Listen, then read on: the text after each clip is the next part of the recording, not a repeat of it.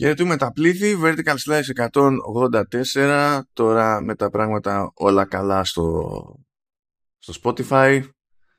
Διορθώθηκε το πρόβλημα που δεν ήταν δικό μου και το Spotify επέμενε ότι ήταν δικό μου και τελικά αναγκάστηκε να αλλάξει γνώμη και να καταλάβει ότι ήταν δικό του. Καλά πήγε και αυτό. Επανήλθαμε. τα χαιρετίσματά μας στη, στη LIP. Θα επανέλθουμε και αργότερα και μπορούμε κάλλιστα να, να ξεκινήσουμε. Τι λέει εκεί πέρα, Ηλία; Γεια σας, γεια σας. Καλώς ήρθατε στο Vertical Slice 184.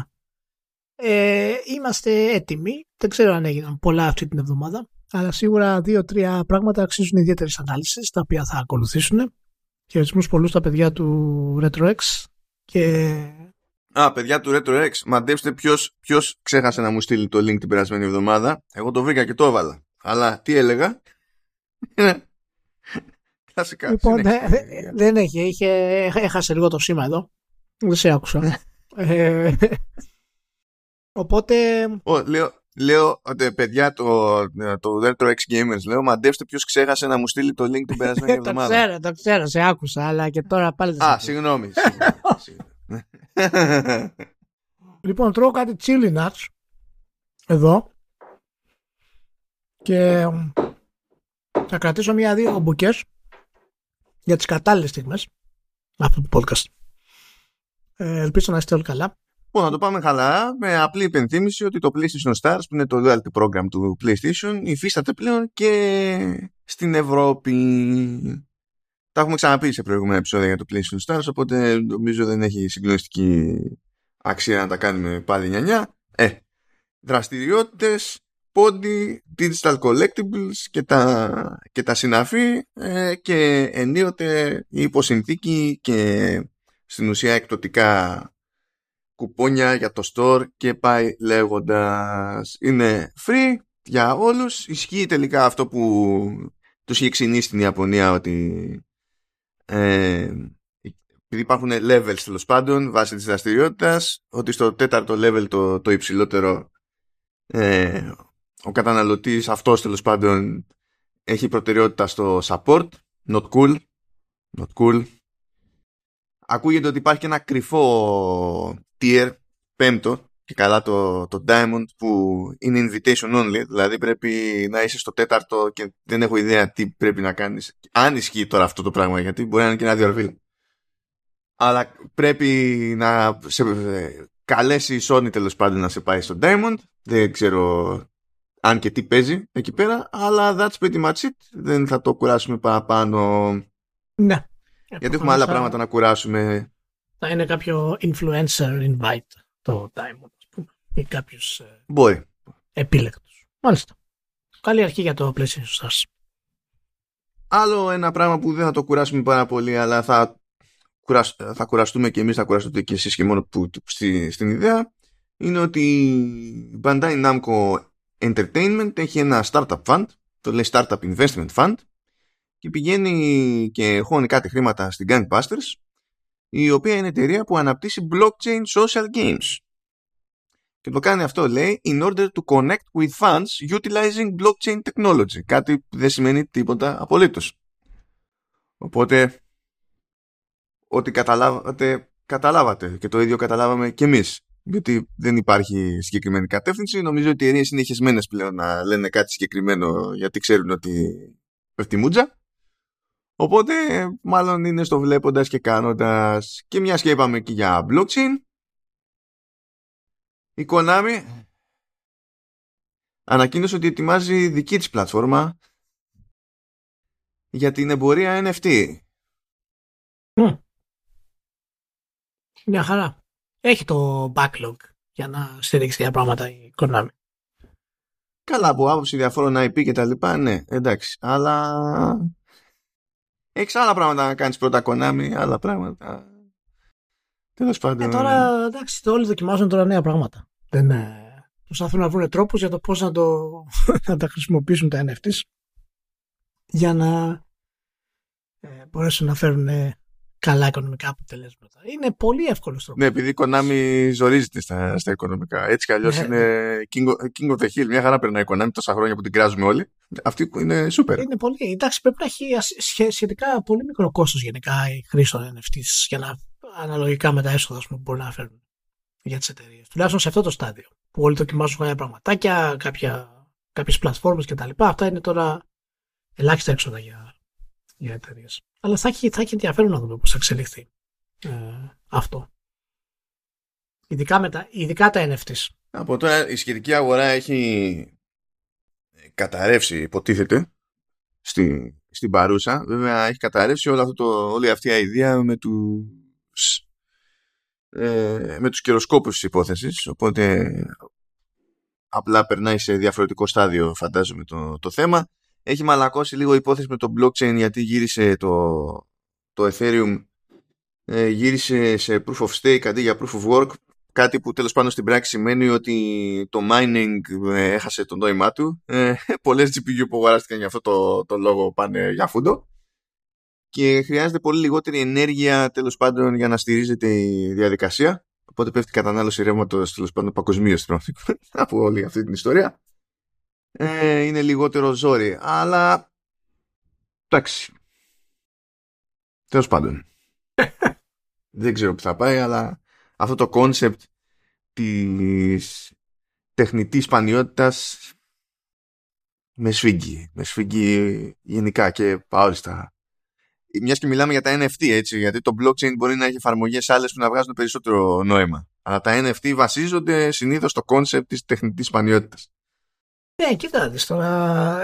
Ιδιαίτερα αυτό το κομμάτι ε, είναι, είναι μέρος των video games. Είναι, είναι αυτό που φέρνει το, το είδος μας, ε, που δεν τα έχουν άλλες ε, βιομηχανίες. Και θα εκμεταλλευτούν πάρα πολλές τέτοιες καταστάσεις οι, οι εταιρείες. Δηλαδή, ακόμα και αν βάλεις ένα NFT και να πεις παραδείγματος χάρη ότι όσοι παραδείγματος χάρη ο πρώτος που καταφέρνει να βρει το συγκεκριμένο ας πούμε secret σε ένα παιχνίδι ή που να μπορέσει να βγάλει με κάποιο τρόπο κάτι το οποίο είναι αδιανόητο ας πούμε και πάρει ένα NFT ειδικά που έχει παραδείγματος χάρη αφορά μια, ένα συγκεκριμένο ε, boss item or, ή μια εικόνα παραδείγματος χάρη και αυτό είναι μόνο για αυτόν που το κατάφερε εκεί και αυτός μετά μπορεί να χρησιμοποιήσει μια πλατφόρμα ώστε να το βγάλει προς πώληση και έτσι να αλλάξει ας πούμε κάτοχο ε, είναι κάτι το οποίο μη σου κάνει εντύπωση αν οι εταιρείες θα το βάλουν κάποια στιγμή μέσα. Είμαι σίγουρος ότι η EA δοκιμάζει, δο, δοκιμάζει πάρα πολλά τέτοια πράγματα. Το θέλουν γιατί με blockchain έχουν και το περιθώριο να, ε, να κάνουν κάτι που δεν μπορούσαν να κάνουν αλλιώς, να κρατάνε μερίδιο από τη μεταπόληση. Ε, αλλά μ' αρέσει το μεταξύ που όλες οι εταιρείες ψάχνουν να δουν τι θα κάνουν με NFT και με blockchain. Κανένας δεν λέει θα χρησιμοποιήσω το blockchain ώστε ε, να, να πιστοποιείται η κυριότητα που έχει ο καταναλωτής στο ψηφιακό αντίτυπο του παιχνιδιού και με βάση αυτό να μπορώ να κάνω μεταπόληση και να παίρνω μερίδιο από μια νέα ε, γενιά ας το πούμε μεταχειρισμένων. Εκεί Ναι. δεν τους πάει το μυαλό, είναι πολύ δύσκολο. Ε, ε, είναι ακριβώς τεχνολογία που, που βολεύει για τέτοια περίπτωση. Ακριβώς. Αλλά δεν μπορούμε να κάνουμε αυτό. Θα κάνουμε οτιδήποτε άλλο εκτός από αυτό. Anyway. Πάει και αυτό το, το θεματάκι. Και τώρα... ε, Πάμε παρακάτω. Πάμε λίγο Haven. Ε, δεν ξέρω α- αν παρακολουθείτε γενικότερα τέλος πάντων έτσι, λίγο πιο συστηματικά τα του gaming μπορεί να πήρατε χαμπάρι ότι ξαφνικά την εβδομάδα που πέρασε ε, άρχισε να γίνεται λόγος για τη Haven το οποίο προφανώς και δεν είναι τυχαίο ε, φρόντισε τέλος πάντων δηλαδή υπήρχε ένα event, υπήρχε ένα panel όπου μίλησε εκεί η Haven ε, γίνανε και κάποια πιο εύκολα κόνε με δημοσιογράφους και υπήρχε και συγκεκριμένη θεματική τέλος πάντων στη συζήτηση βάση της Haven. Και έγινε λόγος τέλος πάντων ε, για το ότι περίπου το 30% της ομάδας που θυμίζω αγόρασε η Sony ε, φέτος. Ε, το 30% λοιπόν του, του προσωπικού ασχολείται με, με θέματα ε, cloud tools ε, με θέματα ε, AI και machine learning κτλ. Οπότε το, η κουβέντα που είχε να κάνει η Haven είναι, ήταν κυρίως για αυτό το κομμάτι. Δεδομένου ότι άσχετα με το ότι φτιάχνει κάποιο παιχνίδι δεν είναι η ώρα προφανώς να ανακοινώσει το όποιο παιχνίδι. Ε, είπε να ασχοληθεί με όλο το υπόλοιπο. Και το συνέδεσε με το ότι γενικά το concept της προσπάθειας αυτό, αυτής παρότι τότε δεν υπήρχε η ομάδα ως Haven ξεκίνησε στο, στην Google για το Stadia και δεν είναι καθόλου τυχαίο ότι στη Haven υπάρχουν άτομα που ήταν εκεί πέρα στη, στην αντίστοιχη ε, ομάδα που τους πήρε όλους μαζί εκεί πέρα η, η Raymond ναι. και έγινε λοιπόν λόγος για ε, ανάπτυξη εργαλείων και τεχνολογιών που θα φέρουν αλλαγές στον τρόπο τον οποίο αναπτύσσονται τα παιχνίδια. Και ε, π.χ. λένε τέλος πάντων για το πόσο δύσκολο συνήθως είναι καθώς φτιάχνει κάποιος κάτι στο παιχνίδι ε, αυτό το κάτι να φτάσει στον παραδίπλα που πρέπει να κάνει το επόμενο στάδιο της δουλειάς αλλά τότε υπάρχουν δύο διαφορετικές εκδόσεις που τις δουλεύουν δύο διαφορετικοί άνθρωποι και πρέπει να είναι in sync και το να μένουν όλοι in sync όλα αυτά τα χρόνια είναι, είναι πιο δύσκολο και τα λοιπά. Και άρχισε να λέει ενώ με το cloud μπορούμε να έχουμε στην ουσία ένα build που είναι στο cloud. Ο καθένας να μπαίνει από το τερματικό του να κάνει αλλαγές και οι αλλαγές να φαίνονται κατευθείαν. Όλοι να δουλεύουν πάνω στην ίδια έκδοση στο ίδιο state και τα λοιπά. Και έτσι γλιτώνουμε πέρα εδώ θα γλιτώνουμε ασυνοησίες ε, γλιτώνουμε χρόνο και χρήμα από τη ζωή μας. Αυτό ήταν ένα κομμάτι που πιάσανε. Ένα άλλο κομμάτι που πιάσανε και σε ορισμένους δημοσιογράφους που επισκέφτηκαν, επισκέφτηκαν και το στούντιο άρχισαν να το δείχνουν κιόλας. Ήταν, στη, ήταν διευκόλυνση της δημιουργίας ε, art assets. Ε, είχε για παράδειγμα τέλος πάντων ε, τη, δηλαδή είχε ένα, μια φάτσα ξέρω εγώ ένα πρόσωπο εκεί πέρα και μπορούσε με, με AI σαν και αυτά για τα οποία γίνεται ντόρος αυτή την περίοδο όπως το Dali ας πούμε και τέτοια που τους δίνεις κάποια περιγραφή σε κείμενο και ξαφνικά φτιάχνουν ε, μια εικόνα ε, που να πέφτει όσο πιο κοντά γίνεται τέλος πάντων με βάση το training του, του AI model. Ε, και σου λέει ότι μπορώ να το πειράξω πάλι έτσι με περιγραφές σε, σε text ή μπορώ να κάνω κάτι άλλο ξέρω εγώ να πω ότι πάω να φτιάξω ένα χαρακτήρα, ένα 3D model και είναι, πρέπει να φτιάξω τα text τους, παιδί να τα χρωματίσω και υπό νορμάλ συνθήκες θα έπρεπε κάποιος να πιάσει τσούκου τσούκου να τα, να τα φτιάξει τα textures. Ενώ εδώ μπορούμε να του δώσουμε λέει τέσσερις τιμές σε χρώμα ε, και να, με interpolation να υπολογίσει όλα τα υπόλοιπα. Αυτό δεν σημαίνει ότι δεν θέλει μετά να βάλει χέρι και ο artist, αλλά ο artist στην ουσία θα έρθει να το σφίξει το πράγμα ε, αποφεύγοντας το, το αρχικό χαμαλίκι. Ναι. Τίποτα από αυτά, τίποτα από αυτά, και αυτό είναι που μου έκανε περισσότερο εντύπωση στο, στο reporting που έγινε σχετικά, τίποτα από αυτά δεν είναι καινούριο. Γιατί ε, βγήκε μαζί τους και ο Σέρνη και έλεγε πώς ήταν τα πράγματα και πώς τα έχουν τώρα και με το development στο cloud κτλ. Αυτά υπάρχουν εργαλεία ήδη εκεί έξω που το κάνουν, τα κάνουν αυτά τα πράγματα. Όντως πηγαίνει προς τα εκεί το πράγμα, έχει προφανή ωφέλη, κομπλέ. Και αναρωτήθηκα, γιατί μπήκε στη διαδικασία η Sony τώρα να κάνει έτσι λίγο ντόρο στο PR για αυτό το κομμάτι. Και μετά μου γεννήθηκε η επόμενη σκέψη ότι ε, το κάνει διότι ένας λόγος που μάλλον αγόρασε τη Haven ήταν αυτός και ότι πριν ή δεν είχε ε, προλάβει να έχει πρόχειρη λύση η Sony ή δεν γούσταρε να έχει λύση τρίτον όπως είναι ας πούμε ο συνήθις ύποπτος σε τέτοιες περιπτώσεις η Microsoft ή όπως εξελίσσεται ειδικά στο κομμάτι των 3D assets και τα λοιπά η Nvidia με το, με το Omniverse που κάνει τα, τα δικά της. Που όλα αυτά γίνονται για τους developers δεν γίνονται για το καταναλωτή. Και έτσι μετασχηματίστηκε η κίνηση αυτής της εξαγοράς τελείως στο, στο μυαλό μου. Ότι ναι μεν περιμένουν από τη Sony να βγει παιχνίδι αλλά ότι περιμένουν από την Haven να βγουν και εργαλεία που θα αξιοποιήσει όλο το group.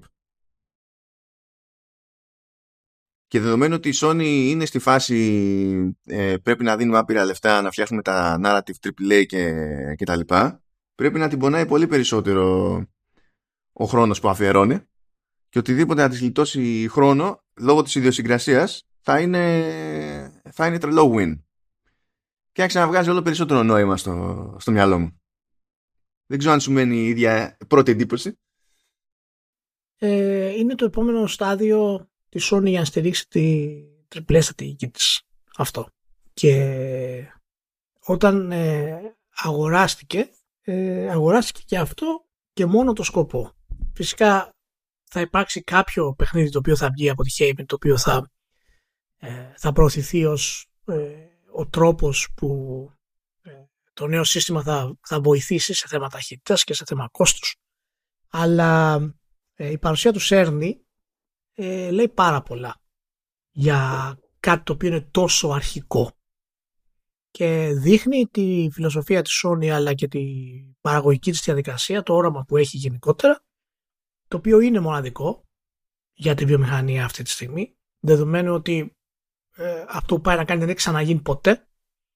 Και τώρα βλέπουμε με τη Heyman μια, μια κίνηση η οποία είναι η πιο direct κίνηση της Sony ε, που αφορά στο πώς θα αναπτύξει τα AAA της. Είναι η πιο direct κίνηση. Ακόμα και το να πεις αγοράσω άλλα 500 άτομα, θα, θα προσλάβω άλλα 500 άτομα να τα βάλω σε στούντιο για να γίνουν τα AAA μου πιο εύκολα και λιγότερο ε, και πιο φθηνά, ε, αυτό δεν είναι τόσο direct όσο αυτό που κάνει αυτή τη στιγμή. Αυτό που κάνει αυτή τη στιγμή με τη Haven και είναι στη διαδικασία δηλαδή να το εξέλιξει, σημαίνει ότι θα μπορέσει να συνδιαλλαγεί μεταξύ developers και artists μέσω της του AI. Ο Σέρνη μάλιστα είπε ένα ωραίο ε, παράδειγμα και η, η Raymond φυσικά ακολούθησε για το πώς θα μπορούν στην ουσία οι ιδέες τους να μεταμορφώνονται πάρα πολύ γρήγορα σε concepts, να περνάνε στις ομάδες, μετά να έχουν άλλη μια συζήτηση και μετά να, να βελτιώνουν αυτά τα concepts και να φτάνουν πολύ κοντά σε τελικές αποφάσεις, ιδιαίτερα όσον αφορά ας πούμε, τα, το art style ε, και την απόδοση ας πούμε, της, ε, της καλλιτεχνικότητας ενός παιχνιδιού που σε προηγούμενες εποχές θα ήθελε pre-production ένα χρόνο ας πούμε, για το ίδιο επίπεδο. Και αυτό η Sony φαίνεται ότι θέλει να το προσπεράσει. Είναι πραγματικά για μένα μια κίνηση η οποία είναι κλειδί για τη στρατηγική της και αυτή η κίνηση όμως δεν βασίζεται σε κάτι απτό. Δεν έχουμε αυτή τη στιγμή μια τεχνολογία, ένα παραγωγικό σύστημα το οποίο είναι εν λειτουργία. Είναι ακόμα στο πειραματικό στάδιο. Γι' αυτό είχαμε πει και πριν καιρό στο Vertical Slice ότι η πραγματική της στρατηγική της Sony θα βγει μετά το PlayStation 5. Έχτισε τα AAA Studios πούμε, στην εποχή του PS4 και ο Σέρνη αυτή τη διαδικασία την ξεκίνησε. Είδαμε τα πρώτα αποτελέσματα στο τέλος του PS4 όπου το streamlining ας πούμε του AAA τίτλων ήταν κάτι πραγματικά ανεπανάληπτο σε αυτή την ε, οπτική ποιότητα τέλος πάντων. Ε, και τουλάχιστον. Αλλά τώρα το PS5 θα χρησιμοποιηθεί ως η βάση για να μπορέσει αυτό το cloud-based AI που θα κάνει share όλα αυτά τα πράγματα και θα βοηθάει στο development ε, να ρίξει ακόμα περισσότερους χρόνους προπαραγωγής των AAA και θα βοηθήσει αφάνταστα σε νέα IP.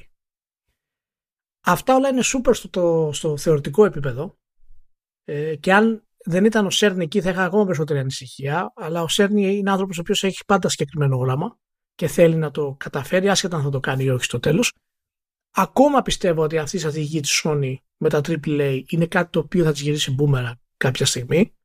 Ε, εάν όμως καταφέρει με μια τεχνολογία τέτοια που είναι, θα είναι breakthrough τεχνολογία στην πραγματικότητα, η χρήση της εννοώ έτσι όχι απλά η σύλληψη της, ε, να μειώσει τους, τα κόστη παραγωγής σε τέτοιο επίπεδο ώστε να μπορεί να έχει πολύ συχνό ε, production AAA παιχνιδιών και να βασιστεί περισσότερο δηλαδή σε θέματα που αφορούν το γράψιμο, την σκηνοθεσία με την πιο ε, κινηματογραφική έννοια, ε, τότε πραγματικά μάλλον θα είναι αυτό ένα, μια κίνηση η οποία δεν την έχουμε ξαναδεί από το πρώτο PlayStation ας πούμε. Σε, σε πόσο σημαντική είναι. Ε, πάντως, ε, στη σχετική συζήτηση, για την ώρα τουλάχιστον, ε, λένε ότι τα μεγαλύτερα κέρδη θα τα έχουν, ε, καλώς εγώ των πραγμάτων, ομάδες με τρίου αναστήματος. Ναι, σίγουρα, σίγουρα. Και το, σίγουρα μα... και το σκεπτικό είναι ότι όταν χρειάζεται, σε κάποιες περιπτώσεις και πάλι θα χρειάζεται πολύ κόσμο και ο πολλής κόσμος δυσκολεύει γενικά την επικοινωνία, ε, άσχετα με το τι εργαλεία έχεις πρόχειρα, ας πούμε. Ενώ σε μετρίου αναστήματος, μαζί με τέτοια εργαλεία, που έτσι κι αλλιώς δηλαδή η, η βασική επικοινωνία δεν είναι με το καλημέρα προβληματική, δεν είναι το απόλυτο χάος, θα είναι πιο εύκολο να ανέβεις επίπεδο στην ουσία στο, στο output που έχεις και να δοκιμάσεις πράγματα. Δηλαδή, εγώ πιστεύω ότι το μεγαλύτερο όφελος αυτό θα έρθει πρωτίστως στο prototyping. Όπως είπες και εσύ για το. σε σχέση με το πόσο μπορούσε να πάρει το ναι. pre-production ναι. προηγουμένως, ας πούμε. Αλλά προς τα εκεί πηγαίνει το πράγμα γενικά έτσι για όλο το, για όλο το χώρο. Ε, απλά νομίζω ότι με όλη αυτή την ιστορία φαίνεται ότι η Sony προτιμά να επενδύσει στην ουσία σε ιδιόκτητα εργαλεία σχετικά. Τώρα γιατί το βλέπει έτσι, αυτό δεν το γνωρίζω. Θα, θα ήθελα έτσι από περιέργεια. Αλλά αν το βγαλάκι τώρα. Όχι, απλά μπορούμε να υποθέσουμε ότι το, το κάνει αυτό γιατί πολύ απλά θέλει να, να μειώσει το κόστος της παραγωγής. Και όταν έχεις τα δικά σου εργαλεία, το κόστος παραγωγής μειώνεται. Όταν δεν χρειάζεται να πας σε ένα τρίτο στούντιο Καλά. Ε, για να κάνεις το ένα ή τον άλλο. Θεωρητικό είναι αυτό, δεν το ξέρουμε ακόμα γιατί δεν ξέρουμε ακριβώς πού πάει. Και αυτό που λες για τα μεσαία στούντιο ε, ισχύει ε, και είναι σίγουρα κάτι το οποίο θα ωφελήσει πάρα πολύ να φέρουν και νέες ιδέες γρηγορότερα αυτά τα νέα στούντιο.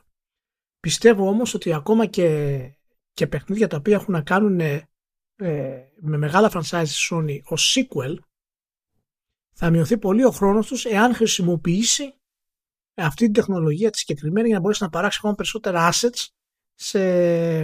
και μάλιστα ξέρεις πολύ πιο γρήγορα από ό,τι πριν.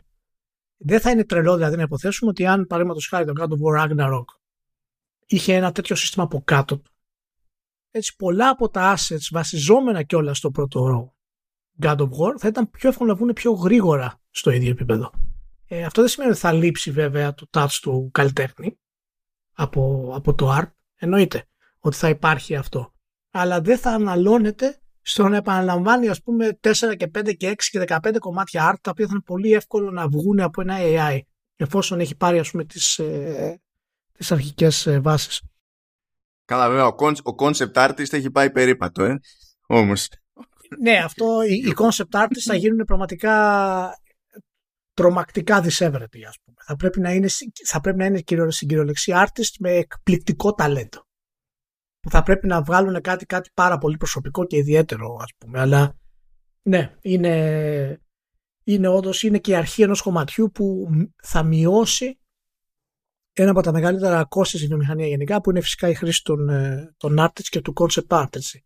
και μην ξεχνάμε για όσους φίλους μας ακούνε ότι ε, λέμε βέβαια ότι πόσο πόσο ακριβή είναι οι artists και πόσο παίζουν ρόλο ας πούμε στο, στη δημιουργία ενός παιχνιδιού γιατί πρέπει να ζωγραφίσουν στην ουσία όλα τα αντικείμενα που υπάρχουν σε ένα παιχνίδι. Παρ' όλα αυτά το, το μεγάλο κόστος, το αρχικό μεγάλο κόστος της προπαραγωγής έρχεται από αυτά που πετάνε. Για να καταλάβετε yeah, ε, μπορεί να περάσουν 6 και 8 μήνες σχεδιάζοντας, το οποίο είναι φοβερές εργατόρες. Για να φτάσουν στο τέλος και να πούνε από όλα αυτά που σχεδιάσαμε θα πετάξουμε το 90% γιατί αξίζει μόνο το 10%. Και αυτό έχουν την πολυτέλεια να το κάνουν φυσικά τα πολύ μεγάλα ε, στούντιο και είναι μια μεγάλη χασούρα αυτή μάλλον. Ε, τους ρωτήσανε πάντως εδώ τι σημαίνει αυτό για τις δουλειές σε, σε artists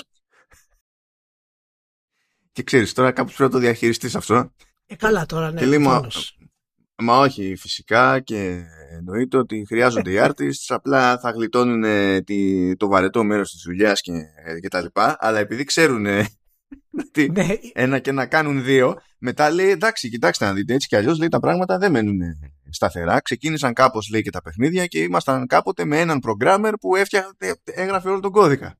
Ναι, ναι. Ε, και κάποτε δεν φανταζόμασταν ότι θα έχουμε voice directors και τα λοιπά. κάπως λέει θα εξελιχθούν τα πράγματα και στην ουσία θα προκύψουν άλλες ευκαιρίες άλλου τύπου, ενδεχομένως αλλού και τα λοιπά. Αυτό ήταν για να καλύψουν και το θέμα της φύρας αυτό μου θυμίζει δηλώσεις των ε, κορυφαίων CEO, developers αλλά και των platform holders στην επανάσταση του digital που ξεκίνησε πέρυσι, ε, την προηγούμενη γενιά. Ε, οποίοι του ρώταγες ε, τι θα γίνει με το retail. Εγώ, oh, το retail θα, θα συνεχίσει να ε, υπάρχει. Πολύ σημαντικό. σημαντικό. Θα συνεχίσει, θα συνεχίσει και το στενίζουμε και είναι εξέλιξη απλά εξέλιξη απλάς βιομηχανίας στο. ναι, ναι, ναι, το λέμε. Δεν το digital. Το αυτό. digital. Εντάξει, είναι, εντάξει, μάνο, είναι, είναι πώς προχωράει η βιομηχανία. Δεν έχουμε... Δεν, δηλαδή η τεχνολογία τρέχει μόνη της και δεν υπάρχει περίπτωση να πει κάποιος ε, ας μην το κάνουμε αυτό. Ας μην ανακαλύψουμε αυτό το κομμάτι της τεχνολογίας.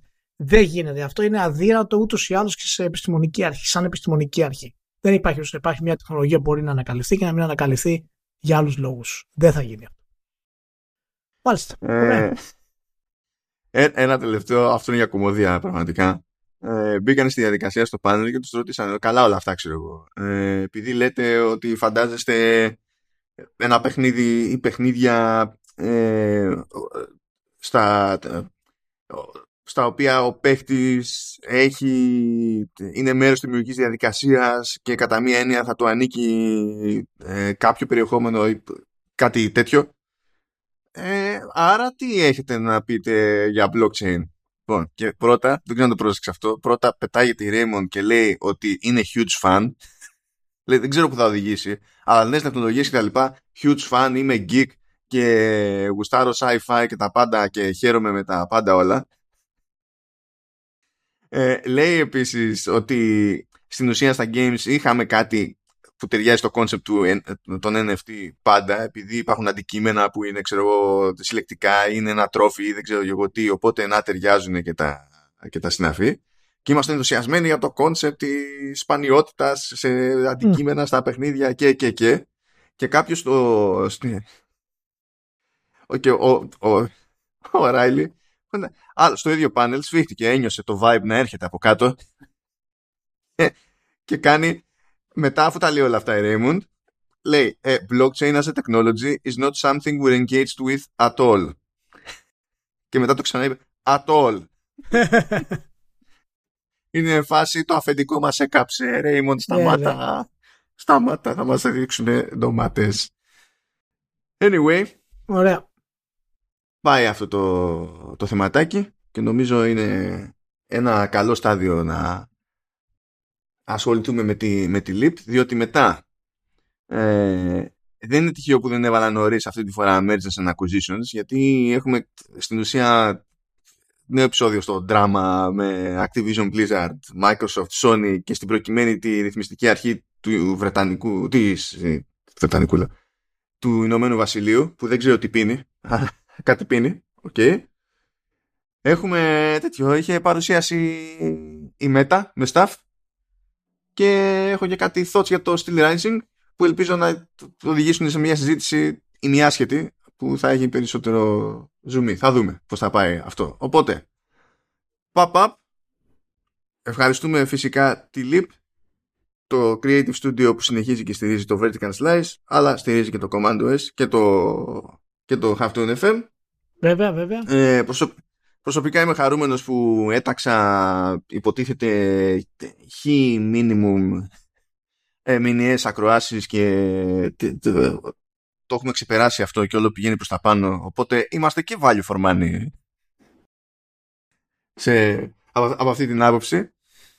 Ε, γιατί δεν είχε σημασία τι, που θα καταλήξει στη, που θα καταλήξουν οι ακροάσεις στη διαδρομή της χορηγίας σημασία έχει πώς τις υπολογίσαμε στην αρχή. Οπότε νομίζω ότι πρέπει να είμαστε όλοι ευχαριστημένοι εκατέρωθεν.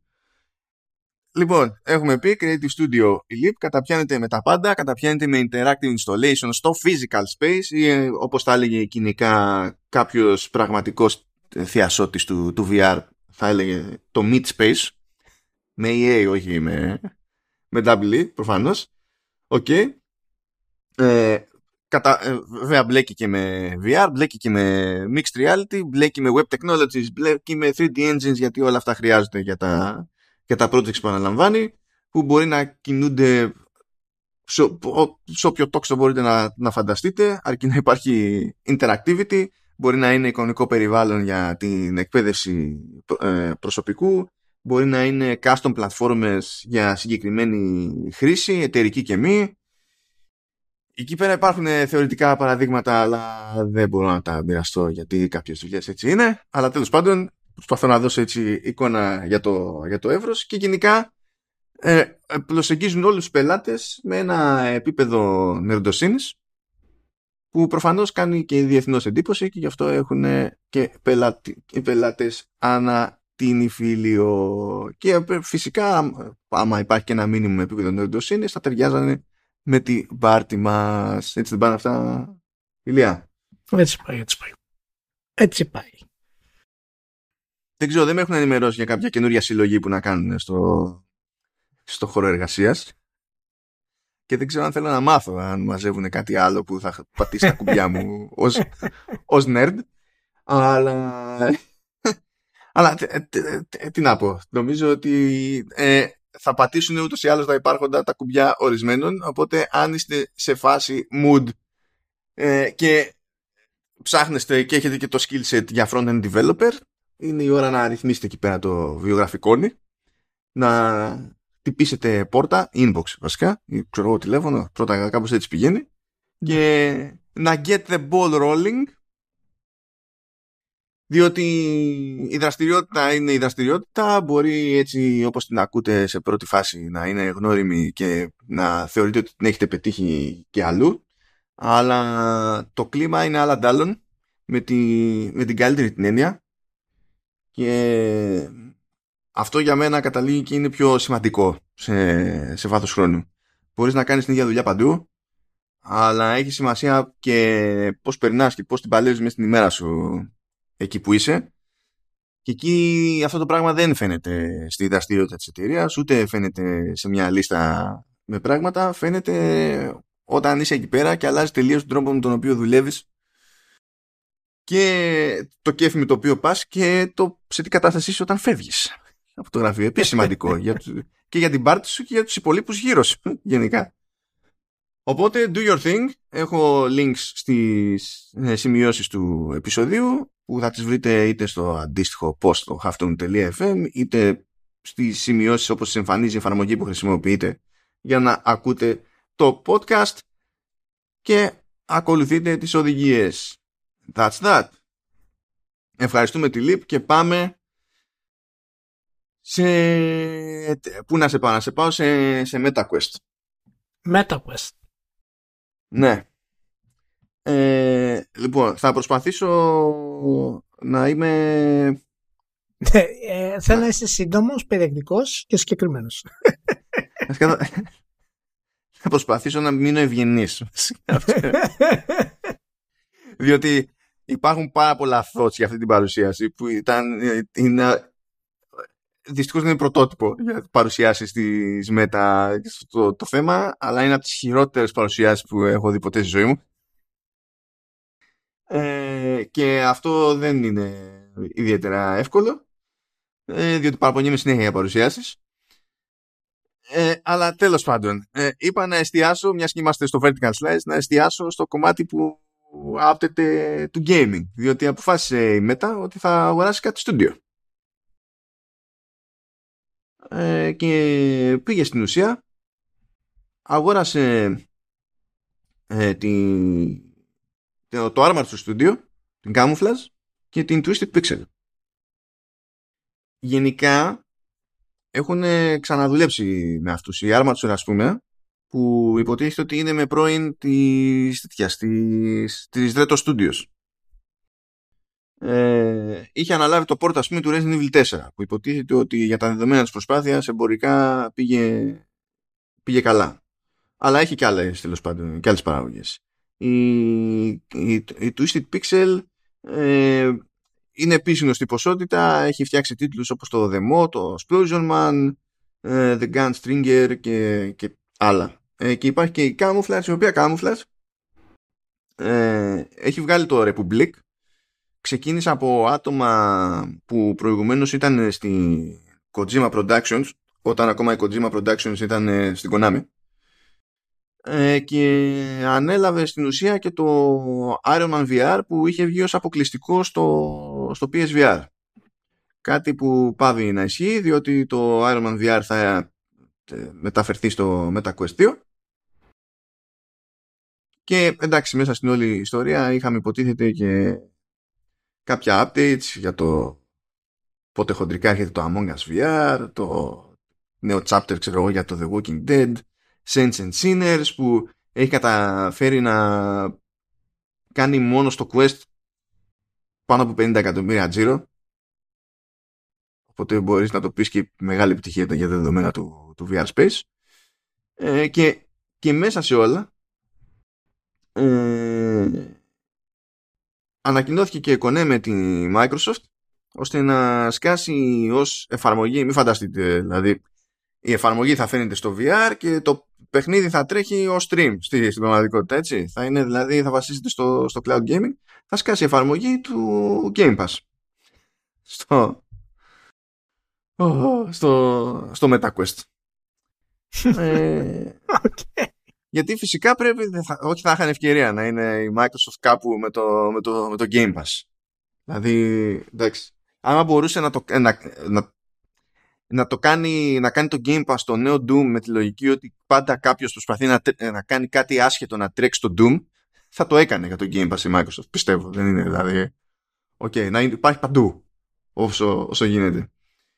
Ε, και Τώρα δεδομένου ότι η υπόλοιπη παρουσίαση είχε να κάνει με το τι φαντάζεται τέλος πάντων η Meta για το Metaverse, για το τι εξελίξεις έρχονται στο Horizon Worlds και στο Horizon ε, Workgroups ε, και έδειξε και ένα high-end εκεί πέρα ε, headset. Το μέχρι πρώτη γνωστός ως Project Cambria. Τώρα είναι το Meta Quest Pro το οποίο κάνει 1500 δολάρια και βγαίνει ως ονούπο στα τέλη του, του Οκτωβρίου. Ε, ε, ε, βάζοντας όλη αυτή τη σχετική αθλειότητα στην άκρη που δεν είναι συζήτηση νομίζω που μας και εδώ πέρα ε, δεν περίμενα να μπει στη διαδικασία να αγοράσει περισσότερα στούντιο. Δεν το κάνει πρώτη φορά, αλλά πρώτη φορά το κάνει ας πούμε και είναι, ξέρω εγώ, παίρνουμε τρεις ομάδες με τη μία. Ε, και έχω την εντύπωση ότι μάλλον έχει υποψιαστεί έτσι όπως τα έχει κάνει η Meta ότι αν καταρρεύσει όλη η υπόλοιπη φαντασίωση του Zuckerberg για την εταιρεία και την πορεία του, του Metaverse και τον Horizon whatever ε, το gaming είναι μάλλον η πιο ε, ασφαλής περίπτωση περιεχομένου για το VR. Δηλαδή όλα να καταλήξουν να είναι dumpster fire ε, το VR gaming τουλάχιστον έχει ένα κομμάτι της αγοράς το οποίο λειτουργεί. Οπότε αποκλείεται να κάνει και αυτό τέρμα implode. Και τα βλέπω αυτά περισσότερο ως αμυντικές κινήσεις ε, παρά ως συγκεκριμένη ε, τέλος πάντων θέση για το gaming γενικότερα. Αλλά δεν θα ήταν αστείο ηλιά να πάνε super στραβά τα περισσότερα στοιχήματα που έχει βάλει η ΜΕΤΑ και να καταλήξει χωρίς να το είχε βάλει αρχικά ρε παιδί μου ο στόχο. Ε, να θεωρείται μέσα σε όλα και εταιρεία gaming και όταν λέω εταιρεία gaming όχι με το facebook gaming που και αυτό κλείνει ενώ gaming δηλαδή να βγαίνει κάτι, να βγαίνουν stuff από games δεν θα είναι από τα περίεργα Νομίζω ότι θα ήταν εξαιρετικό. Πάντως, πάντως μου αρέσει που υπάρχει κίνηση στο λόγο κομμάτι μάλλον. Αν περιμένεις να έχουν και, καλό, και καλή παρουσία, σε περιμένεις πάρα πολύ καιρό. Καλά τώρα με το Zuckerberg να θέλει να κάνει τα, τα κουμάντα, δεν είναι. Αναγκαστικά ε, πέφτεις πάνω στην αισθητική ανυπαρξία του, του Zuckerberg. Που δεν ξέρω αν πήρες χαμπάρι. Ε, ένα από αυτά που τάξανε είναι ότι θα έχουμε λέει καλύτερης ποιότητας avatar, ξέρω εγώ, όσον ούπο, και θα αρχίσουν τα avatars στο, στο εικονικό, τέλος, στον εικονικό χώρο να έχουν λέει και πόδια. Να μην είναι ξέρω εγώ από τη μέση και πάνω και να αιωρούνται. Και δείξαν υποτίθεται πώς θα είναι τα avatars με πόδια. Και το πώς θα κινούνται τα πόδια κτλ. Και, και μετά βγήκε και δηλαδή το, το επιβεβαίωσαν και οι ίδιοι. Βγήκανε και είπαν ότι ε, από τον demo που δείξαμε λέει διάφορα animations ήταν λέει με motion capture. Δεν ήταν κανονικά έτσι πως λειτουργεί το σύστημα.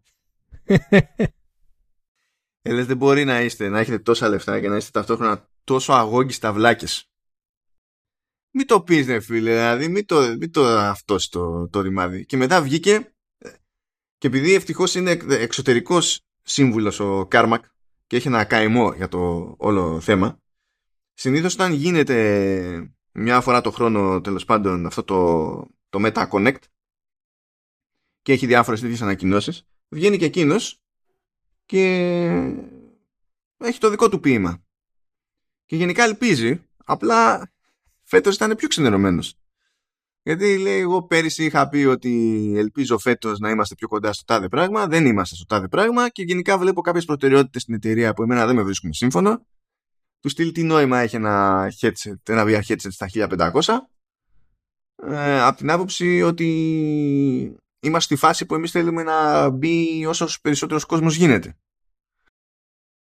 Ε, για να σταθεί αυτό το πράγμα. Και μετά μπορούμε να κάνουμε τσαχπινιές. Ή τι νόημα έχει να μουτάζεις ε, καλύτερα γραφικά ξέρω εγώ στα avatars από τη στιγμή που όσοι έχουν τα πράγματα ε, το να πει κάποιος βάζω ένα headset και είμαι σε ένα εικονικό space και θέλω να φωνάξω έναν άλλο χρήστη στο δικό μου εικονικό space και να είμαστε στον ίδιο χώρο για τον οποιοδήποτε λόγο και τέτοια είναι μια διαδικασία που συνήθως παίρνει ε, ένα με δύο λεπτά ακόμη και ο, αν όλες οι μεριές είναι έτοιμες. Που λέει δεν είναι σοβαρό αυτό το πράγμα.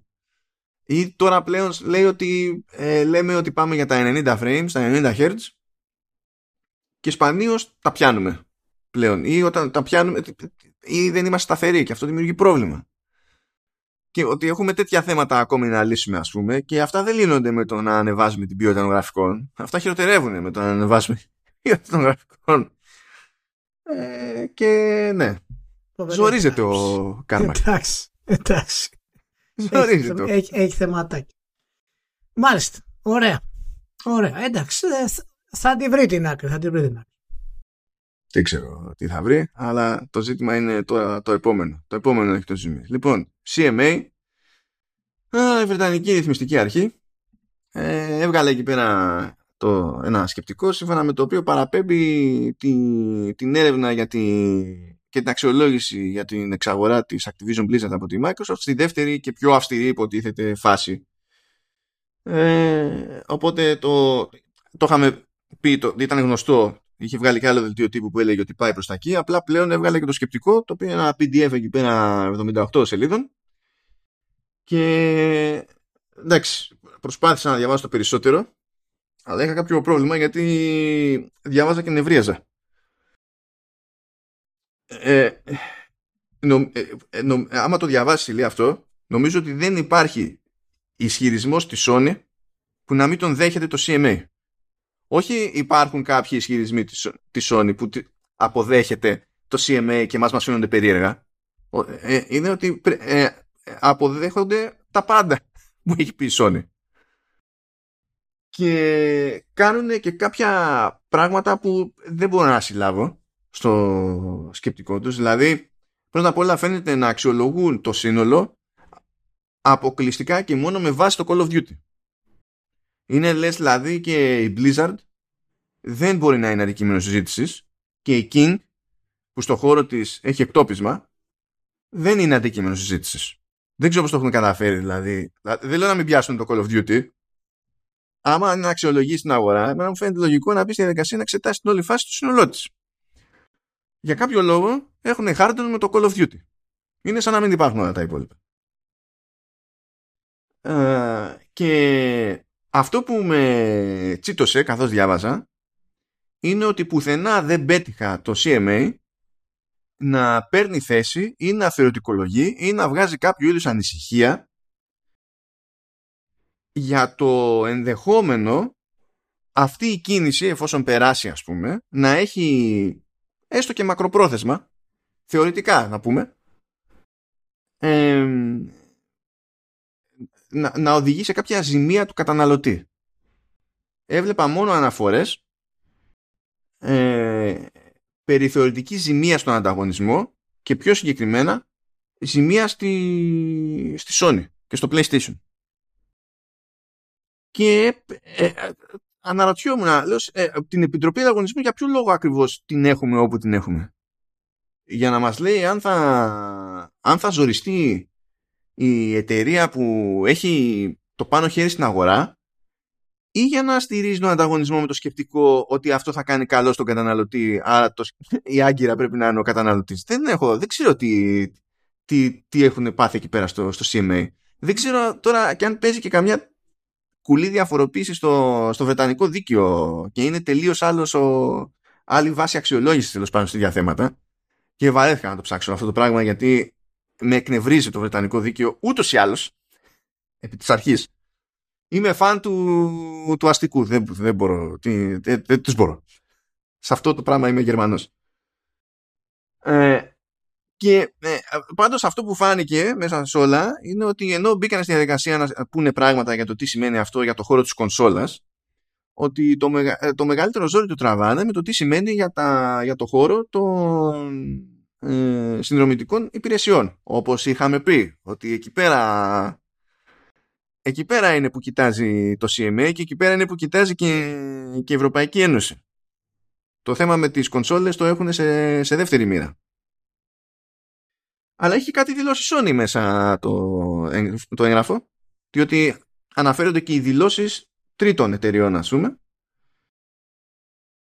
Και η Sony είπε, Ηλία, ότι δεν είναι ok με την εξαγορά ακόμη και αν δεσμευθεί η Microsoft ότι θα βγαίνει το Call of Duty σε PlayStation για πάντα. Γιατί λέει ακόμη και να βγαίνει που ξέρω εγώ ότι ε, δεν θα φροντίζει η Microsoft να είναι με κάποιο τρόπο καλύτερη έκδοση του Xbox ή να έχει κάποιο είδους περιεχόμενο που δεν θα έχει έκδοση του PlayStation. Και ε, Sony; Καταρχάς να πούμε ότι το είχαμε αναφέρει εδώ, το είχα αναφέρει και εγώ μάλιστα συγκεκριμένα, ότι στην Αγγλία θα είχε το μεγάλο πρόβλημα η Microsoft. Γιατί η Αγγλία είναι γενικά το, η, ε, η, όλη, η όλη αγορά και ε, οι σχέσεις που έχει η Sony με την Αγγλία είναι στενά συνδεδεμένες. Ναι, για να το διευκρινίσουμε αυτό, να γίνει πιο συγκεκριμένο, μπορεί η ΕΔΑ τη, λόγω Brexit η έδρα της Sony Ευρώπης να έχει μεταφερθεί στη, στο Άμστερνταμ και στην Ολλανδία αλλά η δραστηριότητα της Sony Ευρώπης και τα γραφεία της Sony Ευρώπης τα αλήθεια ε, ε, παραμένουν στη, στην Αγγλία και εδώ και δεκαετίες στην ουσία Sony UK και Sony Europe ε, είναι σαν να λέμε αντικριστά γραφεία είναι, δηλαδή ναι. δεν, και έχουν και τα αντίστοιχα κονέ ακριβώς επειδή είναι τόσα χρόνια εκεί πέρα, ρε παιδί μου, έτσι. Ναι, ναι. Και οι σχέσεις αυτές με την Αγγλία έχουν ξεκινήσει από το πρώτο PlayStation. Πριν καν η Microsoft καταλάβει ότι μπορεί να μπει στην αγορά του, του game. Και η Sony έκανε scouting στην Αγγλία ε, τουλάχιστον δύο με τρία χρόνια πριν το PlayStation. Μέχρι που κατέληξε ότι η ομάδα που θα ε, οδηγήσει τη νέα της κονσόλα είναι αγγλική και ήταν Cyprus φυσικά. Οπότε αυτές οι εποχές έχουν ξεκινήσει από εκεί. Πολλές ε, αγγλικές αλυσίδες χρωστούν την επιτυχία τους στο PlayStation. Αναπόφευκτα πολλές ε, διάφορες ε, εταιρείες που έχουν να κάνουν με θέματα διανομής τότε ε, έχουν, έχουν πολύ καλή σχέση με τη Sony ακριβώς επειδή ήταν μέρος του μεγάλου αυτού κύματος. Ε, οπότε φυσικά και τα σωματεία και μετέπειτα οι κύκλοι των αποφάσεων και τα συναφή. Οπότε καταλαβαίνετε ότι η Sony έχει πολύ σκληρές ρίζες εκεί, οπότε θα είχε την υποστήριξη. Αυτό που θέλω να ξεκινήσω εγώ για να, να μιλήσουμε ε, περισσότερο ήταν πρώτον, ήταν το πώς η Sony εστιάζει συγκεκριμένα στο Call of Duty. Είχα πει τις προάλλες ότι αυτό ήταν λάθος στρατηγική κατά τη γνώμη μου και ότι πρέπει να, εάν θέλει να έχει ελπίδα ε, να αντικρούσει με κάποιο τρόπο αυτή την εξαγορά ήταν εάν πάρει συνολικά το πρόβλημα. Η αιμονή της στο Call of Duty ε, δίνει στη Microsoft πάρα πολύ εύκολο ε, ένα πάρα πολύ εύκολο τρόπο να αντικρούσει ε, αυτά τα επιχειρήματα της, ε, της Sony ε, ένας πολύ εύκολος τρόπος είναι α, ξέρεις ότι θα είναι διαθέσιμο το Call of Duty στο PlayStation. Γι' αυτό είδαμε η Sony να λέει ότι και να είναι διαθέσιμο πάλι μπορεί η Microsoft να έχει ένα πρόβλημα κτλ. Οπότε μπορεί η Microsoft μετά να της πει «ΟΚ, ε, δεν θα έχει τίποτα». Με το που της πει αυτό θα πει «Ναι, αλλά αυτό πόσο μπορείτε να μας υποσχεθεί». Δηλαδή είναι μια ε, στάση στρατηγική και στρατηγική η οποία κυρίως έχει να κάνει με τον πανικό του Sony στην όλη αυτή τη διαδικασία και το ότι προσπαθεί να κερδίσει χρόνο. Δεν υπάρχει περίπτωση μια εξαγορά τέτοιου επίπεδου να μην περάσει επειδή υπάρχει πρόβλημα με το Call of Duty. Λοιπόν, πρέπει να είμαστε συγκεκριμένοι. Η Αγγλία πάντως έχει τη δύναμη να δημιουργήσει προβλήματα στην όλη διαδικασία, να την καθυστερήσει ακόμα περισσότερο, ε, καθώς θα προσπαθήσουν και οι δύο εταιρείες δηλαδή να, να κοντραχτυπηθούν εκεί. Ε, τα επιχειρήματα και από τις δύο πλευρές, αρχικά από τη Sony είναι, είναι αρκετά ας πούμε φαμποίστικα. Δεν έχουν κάποιο επίπεδο μάλλον ουσιαστικό. Δηλαδή είναι τελείως θεωρητικά. Αν γίνει αυτό, τότε υπάρχει πιθανότητα να γίνει αυτό. Εάν γίνει αυτό, τότε υπάρχει πιθανότητα να γίνει το άλλο. Ε, και αυτό έδωσε φυσικά τη δυνατότητα στη Microsoft να αντικρουσιαεί αυτά τα επιχειρήματα λέγοντας ότι αυτά είναι θεωρητικά επιχειρήματα, δεν έχουν κάποια βάση ιδιαίτερα με όσα έχουμε δηλώσει. Παρ' όλα αυτά η Microsoft κάνει φτωχή δουλειά στο να αντικρούει αυτά τα επιχειρήματα της. Λέγοντας παραδείγματος χάρη ότι η Sony είναι ο market leader και αυτό της δίνει δυνατότητα παραδείγματος χάρη να, να, να αυξήσει τις τιμές του PlayStation άνετα, χωρίς να χάσει ας πούμε μερίδιο της αγοράς, ε, είναι ένα πολύ αδύναμο επιχείρημα. Αυτό ξέρεις γιατί το λέει. Αυτό, αυτό το λέει επειδή είχε την ελπίδα ότι αυτό θα περάσει σαν κάτι που καταλήγει να ζημιώνει τον καταναλωτή και ότι θα έπρεπε να το, να το συνυπολογίσει το CMA. Ενώ το CMA φαίνεται να μην ασχολείται καθόλου με τον καταναλωτή. Αυτό ίσως να ξεκινάει από, από μια ανάποδη σκέψη της Microsoft, διότι συνήθως αυτά στην Αμερική περνάνε. Γιατί η λογική ναι, είναι αλλιώς. Ναι, δεν περνάνε αυτά εδώ πέρα. Δεν, δεν περνάνε. Αυτό που κάνει η Sony με, με την CMA αυτή τη στιγμή δεν βασίζεται σε επιχειρήματα τα οποία είναι εύκολο να, να τα αντικρούσει κάποιος. Είναι γενικόλογα επιχειρήματα είναι γενικά, στηρίζονται στη φήμη της Microsoft περισσότερο για, την, για τα προβλήματα που έχει φέρει με θέματα μονοπωλίου στα Windows κτλ. Και, και δεν έχουν να κάνει πραγματικά επιχειρήματα. Για ποιο λόγο η Microsoft δεν επιτίθεται στη Sony συγκεκριμένα, μιλώντας για τις δικές της εξαγορές, για το market share που έχει και όλες τις συμφωνίες που έχει με τους retailers μέσα σε όλα τα χρόνια, γιατί δεν κάνει επιθέσεις που είναι και αυτές κάτω από τη ζώνη που λέμε όπως κάνει αυτή τη στιγμή η Sony. Γιατί η Sony αυτή τη στιγμή, επειδή δεν έχει όπλα ουσιαστικά να δείξει με θέματα, σε, θέματα νούμερα, από νούμερα, ε, χρησιμοποιεί το hype της. Χρησιμοποιεί τη δύναμή της να δημιουργεί τόρο γύρω από αυτή τη, διαδικασία. Και η Microsoft θα έπρεπε να είναι πολύ πιο συγκεκριμένη ε, στις επιθέσεις της και η στρατηγική εμείς το κάνουμε για το καλό των gamers δεν περνάει. Δεν είναι σωστή στρατηγική αυτή κατά τη γνώμη μου να βγεις ότι εμείς κάνουμε αυτή την εξαγορά για τον καλό των gamers. Δεν, δεν μπορείς να το πεις αυτό το πράγμα. Δεν έχει σημασία αν ισχύει, αν ισχύει όχι. Αυτό είναι χαζομάνα, εντάξει. Έχει πλάκι σε κάποια φάση λένε ότι ε, τόσο καιρό λέει ξέρω εγώ η, και καλά για να μειώσει τη, την πιθανή ζημιά που μπορεί να πάθει, την πιθανή διαρροή ξέρω εγώ, πελατών μπορεί να έχει πλατφόρμα, το, το, το PlayStation ως πλατφόρμα σε περίπτωση που καταλήξει το Call of Duty ξέρω εγώ, μόνο στο Xbox διότι τόσα χρόνια λέει η, η Sony ε, δεν έχει καταλήξει ξέρω εγώ εκεί που είναι επειδή ε, στηρίζεται στο Call of Duty αλλά επειδή στηρίζεται λέει στην τεχνική υπεροχή της κονσόλας της. Και λέω δικηγόρης της Microsoft what are you doing; Ναι. Και ναι, αυτή, είναι, α, ναι, αυτή η λογική ότι εμείς το κάνουμε για το καλό των gamers αυτή την εξαγορά δεν γίνεται να, να, να έχεις επιχειρήματα αντιθέσεις έχοντας το πρόσωπο της Microsoft μια εταιρεία η οποία είναι αδιανόητα πιο δυνατή από τη οικονομικά. Και ε, καταλαβαίνω γιατί η Microsoft το κάνει, γιατί θέλει να πάει με το σταυρό το χέρι στο συγκεκριμένο πράγμα. Ε, αλλά νομίζω ότι είναι, είναι από τα μεγαλύτερα προβλήματα που έχει και η Microsoft γενικά όλα αυτά τα χρόνια στο, στο πώς προωθεί τα παιχνίδια της, στο marketing κτλ. Δεν μπορεί να έχει μια, μια επιθετική συμπεριφορά ε, απέναντι στην, ε, στη Sony στο όλο κομμάτι. Ναι, ηθικά είναι σωστό και οκ, okay, μια χαρά κάνουμε αυτό που νομίζουμε κτλ. Αλλά το να έρχεται μία από τις πιο δυνατές, τέσσερις πιο δυνατές εταιρείες στον κόσμο και να σου λέει ότι εμείς κάνουμε αυτή την εξαγορά γιατί θέλουμε gamers να έχουμε περισσότερη πρόσβαση στα παιχνίδια. Δεν, δεν είναι επιχείρημα ρε, μάλλον σοβαρό για να μπορέσει μια εταιρεία σαν τη CMA, πούμε, μια αρχή να πει Οκ, okay, το κάνει για το καλό των gamers. Κοίτα, αυτό είναι το κλασικό του τεχνολογικού του, του χώρου. Είναι το εμείς κάνουμε αυτό και αυτό γιατί θέλουμε να κάνουμε τον κόσμο καλύτερο. Δεν μπορούν, αυτό το έχουν μέσα του. Δεν μπορούν να σταματήσουν να το λένε. Οπότε, Δεν έχει σημασία ναι, πότε ισχύει και πότε όχι. Ναι, το ξέρω, το ξέρω. Είναι, είναι, αυτό είναι το πρώτο κομμάτι λοιπόν που, που πιάνουμε στην όλη διαδικασία. Ε, το πώ η Microsoft αντιμετωπίζει αυτά τα επιχειρήματα. Στε, που η CMA φαίνεται ότι έχει, είναι περισσότερο υπέρ τη μεριά τη ε, ε, της Sony. Ε, το δεύτερο κομμάτι που πρέπει να πιάσουμε είναι τα, τα προβλήματα το streaming. Που είναι το δεύτερο μέρος που, που η CMA λέει «Όχ, υπάρχει πρόβλημα».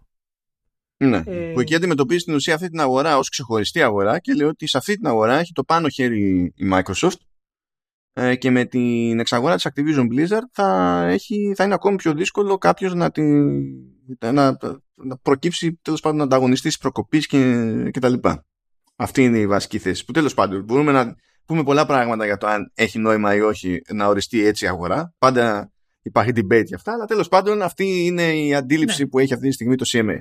Ναι. Η, η αντιπρόταση της Microsoft που λέει φυσικά ότι δεν υπάρχει πλέον έκτημα εάν γίνει κάτι τέτοιο ε, και το Xbox λέει ότι έχει πραγματικά έναν αριθμό ένα πλήθος από σημαντικά ε, προβλήματα ε, όσον αφορά τους αντιπάλους του για το infrastructure, για το game stream. Αυτό τι επιχείρημα είναι; Δηλαδή πας στη CMA δεν στο λέω από την άποψη αν είναι σωστό ή όχι. Στο λέω πώς θα ακουστεί σε μια αρχή η οποία είναι φιλικά προσκύμενη ε, στη Sony και φυσικά οι άνθρωποι που είναι εκεί ξέρουν πολύ λίγα του τι σημαίνει game streaming ως αγορά δεν έχουν τον χρόνο να το μάθουν ακριβώς αυτή τη στιγμή. Νούμερα βλέπουν και τάσεις. Κοίτα, προσπάθησε. Προσπάθησε η Microsoft. Ε, διότι γύρισε και τους είπε ότι ε, ε, πρώτα απ' όλα κάναν το κουφό στο CMA και θεώρησαν ότι με το σκεπτικό ότι η Microsoft έχει τα, έχει τα Windows και το Azure που το Azure είναι μεγάλος παίκτης στο cloud είναι το νούμερο 2 στην αγορά που ε, η αγορά έχει τρεις μεγάλους παίκτες είναι πρώτα η Amazon ε, μετά είναι η Microsoft και ύστερα είναι η Google. Έχει και άλλους μικρότερους, όπως είναι ξέρω, Cloudflare και διάφορα άλλα, αλλά οι τρεις μεγάλοι είναι αυτοί. Και σου λέει, ρε παιδί μου, ότι έχεις ήδη δική σου υποδομή για, για cloud που είναι, που είναι το Azure. Και μπορείς να το αξιοποιήσεις, έχεις κάνει ήδη την επένδυση, ξέρω εγώ, και δεν μπορεί κάποιος να βγει από την άλλη και ξαφνικά να φτάσει σε, σε τέτοιο μέγεθος επένδυσης για να σε, να, να σε κοντράρει. Και αυτό είναι τελείως άμπαλη θέση του, του CMA που ε, πιστεύω δηλαδή πιστεύω με κάθε σιγουριά ότι δεν περίμενε να ακούσει τέτοια παρόλα η Microsoft διότι το Azure δεν έχει να κάνει με το cloud του streaming του, του Xbox. Το, το cloud του Xbox τρέχει σε Xbox. Δεν είναι δηλαδή ε, εγώ έχω το Azure, το έχω εκεί και κάθεται και έχω άπειρα resources και χρησιμοποιώ το Azure και ποιος θα μπει στη διαδικασία να χτίσει το δικό του Azure που είναι ολόκληρο, ολόκληρη business for the ages που βασίζεται και στο ότι έχεις πελα... ε, τρίτους πελάτες και τα λοιπά, ενώ η Sony ας πούμε προφανώς δεν μπορεί να το φτιάξει αυτό το πράγμα. Και μου κάνει και φοβερή εντύπωση που υποτίθεται ότι το αντιμετωπίζει και αυτό ως, ε, δηλαδή σαν να είναι μέρος του, του cloud gaming που δεν είναι ενώ είναι γνωστό ότι η Sony έχει κάνει συμφωνία με τη Microsoft για τη χρήση του Azure. Κυρίως για το development βέβαια που είναι άλλο καπέλο αυτό.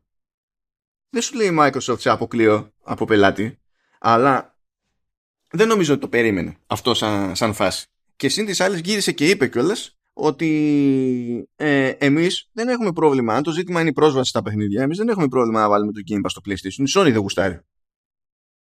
Ναι, δηλαδή, προφανώς, προφανώς. Ναι. Αλλά εγώ, ε, ε, όλα αυτά είναι ok. Αλλά εγώ διαφωνώ με το, με το, με, με το πώς τα επιχειρήματα αυτά παρουσιάζονται. Γιατί αυτά είναι επιχειρήματα τα οποία έχουν να κάνουν μια λογική βάση. Το να πεις αυτή την αρχή ότι κοίτα να δεις, το μοντέλο το δικό μου δεν ε, θα δημιουργήσει κάποιο πρόβλημα σε κανέναν, ε, γιατί ο σκοπός είναι πέρα από τις τεχνικές λεπτομέρειες του Azure και τα λοιπά, σκοπός είναι να μην μειώσουμε τους gamers, την πιθανότητα του gamers να έχουν πρόσβαση στα παιχνίδια αυτά, γιατί αυτό θα ήταν ενάντια στο επιχειρηματικό μοντέλο του να επεκτείνουμε το streaming, ας πούμε, gaming. Έτσι.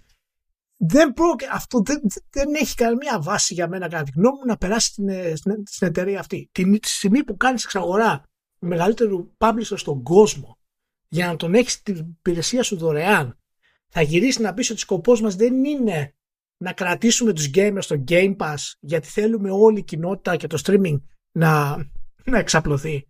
Για μένα η σωστή απάντηση σε αυτό το πράγμα, εντάξει αυτά τώρα είναι, είναι απόψη έτσι, φυσικά δεν έχω το επίπεδο των γνώσεων για να πάρω τέτοιες αποφάσεις, ε, αλλά λέω πώς, πώς μου φαίνονται αναλυτικά.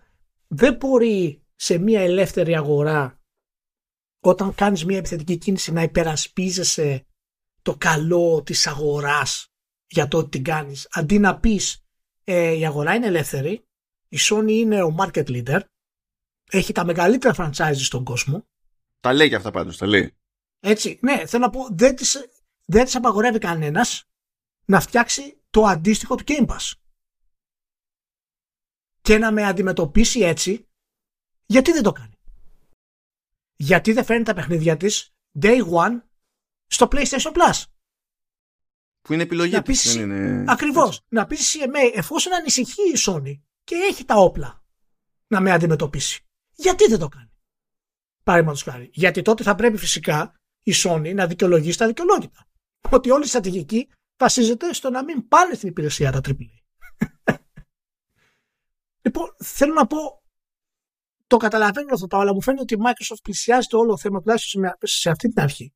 Στη Βραζιλία ήδη έδωσαν το OK, έτσι νομίζω. Και, και πού άλλο το έχουν Ναι, γιατί okay. και, και στη Βραζιλία, το σχολιάζαμε εδώ πέρα, στη Βραζιλία αυτό που είπαν είναι ότι καταλαβαίνουμε ότι μπορεί το PlayStation να ζορίζεται, αλλά αυτό δεν μας αφορά, δεν είμαστε εδώ για να υπερασπίζομαστε το PlayStation. Το συμπέρασμα το δικό μας είναι ότι από μια τέτοια κίνηση δεν προκύπτει με έτσι όπως το μπορούμε να το φανταστούμε εμείς ε, κάποια βλάβη στον καταναλωτή. Οπότε ε, τέλος. δηλαδή είναι, είναι τελείως ανάποδη λογική από αυτό που ζούμε με το CMA εδώ πέρα. Τελείως ανάποδη λογική. Είναι σαν να μου λες τώρα ότι όλες τις εξαγορές που έχει κάνει η Apple ας πούμε τα τελευταία 30 χρόνια έτσι δεν θα έπρεπε να τις κάνει γιατί αυτό θα της έδινε ένα πολύ άδικο ας πούμε ε, πλεονέκτημα για να χτίσει αυτό το οποίο έχει χτίσει και που δεν συναγωνίζεται κανένας. Άλλες εταιρείες προσπαθούν να συναγωνιστούν την Apple σε αυτό το πράγμα. Η Sony πρέπει να κάνει το ίδιο λοιπόν. Αλλά η Sony επειδή δεν έχει καμία σχέση στρατηγική της με αυτό που κάνει η Microsoft. Γι' αυτό πάει και χτυπάει συνέχεια σε ότι τα Call of Duty και θα μας στερήσει αυτό και θα μας στερήσει εκείνο. Για μένα ως industry leader το να βγαίνεις και να έχεις τέτοια η τοπαθή θέση ε, είναι πολύ μεγάλο πρόβλημα. Και ταυτόχρονα να ξεζουμίζεις όλους με τα 80 να ανεβάζει την τιμή και ο αντίπαλός σου να παίζει με το σταυρό στο χέρι αντί να σου πει, να πει στην αρχή ξεκάθαρα ότι η αγορά είναι ελεύθερη εμείς έχουμε κάθε δικαίωμα και δυνατότητα να βάλουμε το Game Pass στο PlayStation και τα, τα παιχνίδια της Activision Blizzard να τα έχουν εκεί όλα και να εργαστούμε με τη Sony ώστε να το φτιάξουμε αυτό και η Sony έχει απαντήσει στο να βάζει τα παιχνίδια της μέσα στην, ε, στην υπηρεσία που εμείς δεν έχουμε απάντηση σε αυτό. Μου φαίνεται ότι, ότι παίζει γύρω-γύρω εκτός αν έχει μια πιο εκτεταμένη στρατηγική και κρατάει αυτά τα όπλα για λίγο παρακάτω. Εγώ πιστεύω ότι στην αρχή ποντάριζε στη λογική. Δεν περίμενε να πάρει τέτοια θέση στο CMA. Ναι, ναι. Ε, ναι. Και το, το οποίο CMA τέλος πάντων έχει αυξημένες αρμοδιότητες σχέση με πριν, μετά το Brexit. Διότι πριν το, το Brexit, έτσι, η σημασία έλεγε ότι έλεγε στην τελική Ευρωπαϊκή Ένωση και ως προς αυτό καλυπτόταν αναγκαστικά γούσταρε, δεν γούσταρε, ξέρω εγώ, και το Ηνωμένο Βασίλειο σε μεγάλο βαθμό. Ενώ τώρα μπορεί να το παίζει πιο βαρύ πεπόνι, γιατί έχει πλήρη αρμοδιότητα, ρε παιδί μου.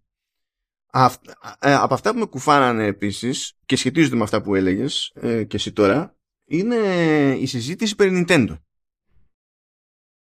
Δηλαδή βγαίνει η Microsoft και το λέγαμε και γελάγαμε την περασμένη εβδομάδα. Βγαίνει η Microsoft και λέει ότι η Nintendo μια χαρά τα πάει χωρίς Call of Duty. Ε, και ε, έχει ολόκληρο σκεπτικό το CMA για να πει ότι ε, τεχνικός η Nintendo ε, δεν είναι και ευθύς ανταγωνισμός. στο Xbox και στο PlayStation και το βασίζει αυτό σε εσωτερικές επικοινωνίες του, του Xbox όπου συνήθως όταν μιλάνε αυτοί για ανταγωνισμό μιλάνε περισσότερο για το PlayStation. Ναι, μπράβο. Το σημασία δεν είναι γιατί μιλάνε, σημασία έχει τι ισχύει. Ε, με, με ποιο σκεπτικό βγαίνει κάποιος και λέει η, Nintendo σε αυτή την αγορά δε, ε, ε, δεν είναι ανταγωνιστή των υπολείπων. Και ε, σου λέει ότι ε, έχει το πορτφόλιο λέει με τα δικά της IP ξέρω εγώ που απευθύνονται συνήθως σε, okay, ναι. σε, σε, άλλο, σε άλλο δημογραφικό κτλ. Ναι, αυτό συνέβη τυχαία. Ναι, μα, μα είναι ακριβώς το ίδιο. Ναι, είναι ακριβώς το ίδιο επιχείρημα. Είναι σαν να λέει, μα πώς τα παίκτησε. Ναι. Αποφάσισε στην αγορά, είδε τι συμβαίνει και αποφάσισε να κάνει αυτό που θέλει. Εσύ γιατί δεν το κάνεις; Αυτό, αυτό, είναι το, αυτό είναι το θέμα. Αυτό είναι ότι θεωρείται, με αυτό το σκεπτικό, θεωρείται αδιανόητο το, το, η πλευρά του PlayStation να πιεστεί να ε, βρει μια, διαφορε... μια άλλη στρατηγική για τα, για τα πράγματα. Για κάποιο λόγο θεωρείται αδιανόητο αυτό το πράγμα. Και ε, θεωρείται αδιανόητο για τον πρώτο παίκτη στη, στην πίσνα.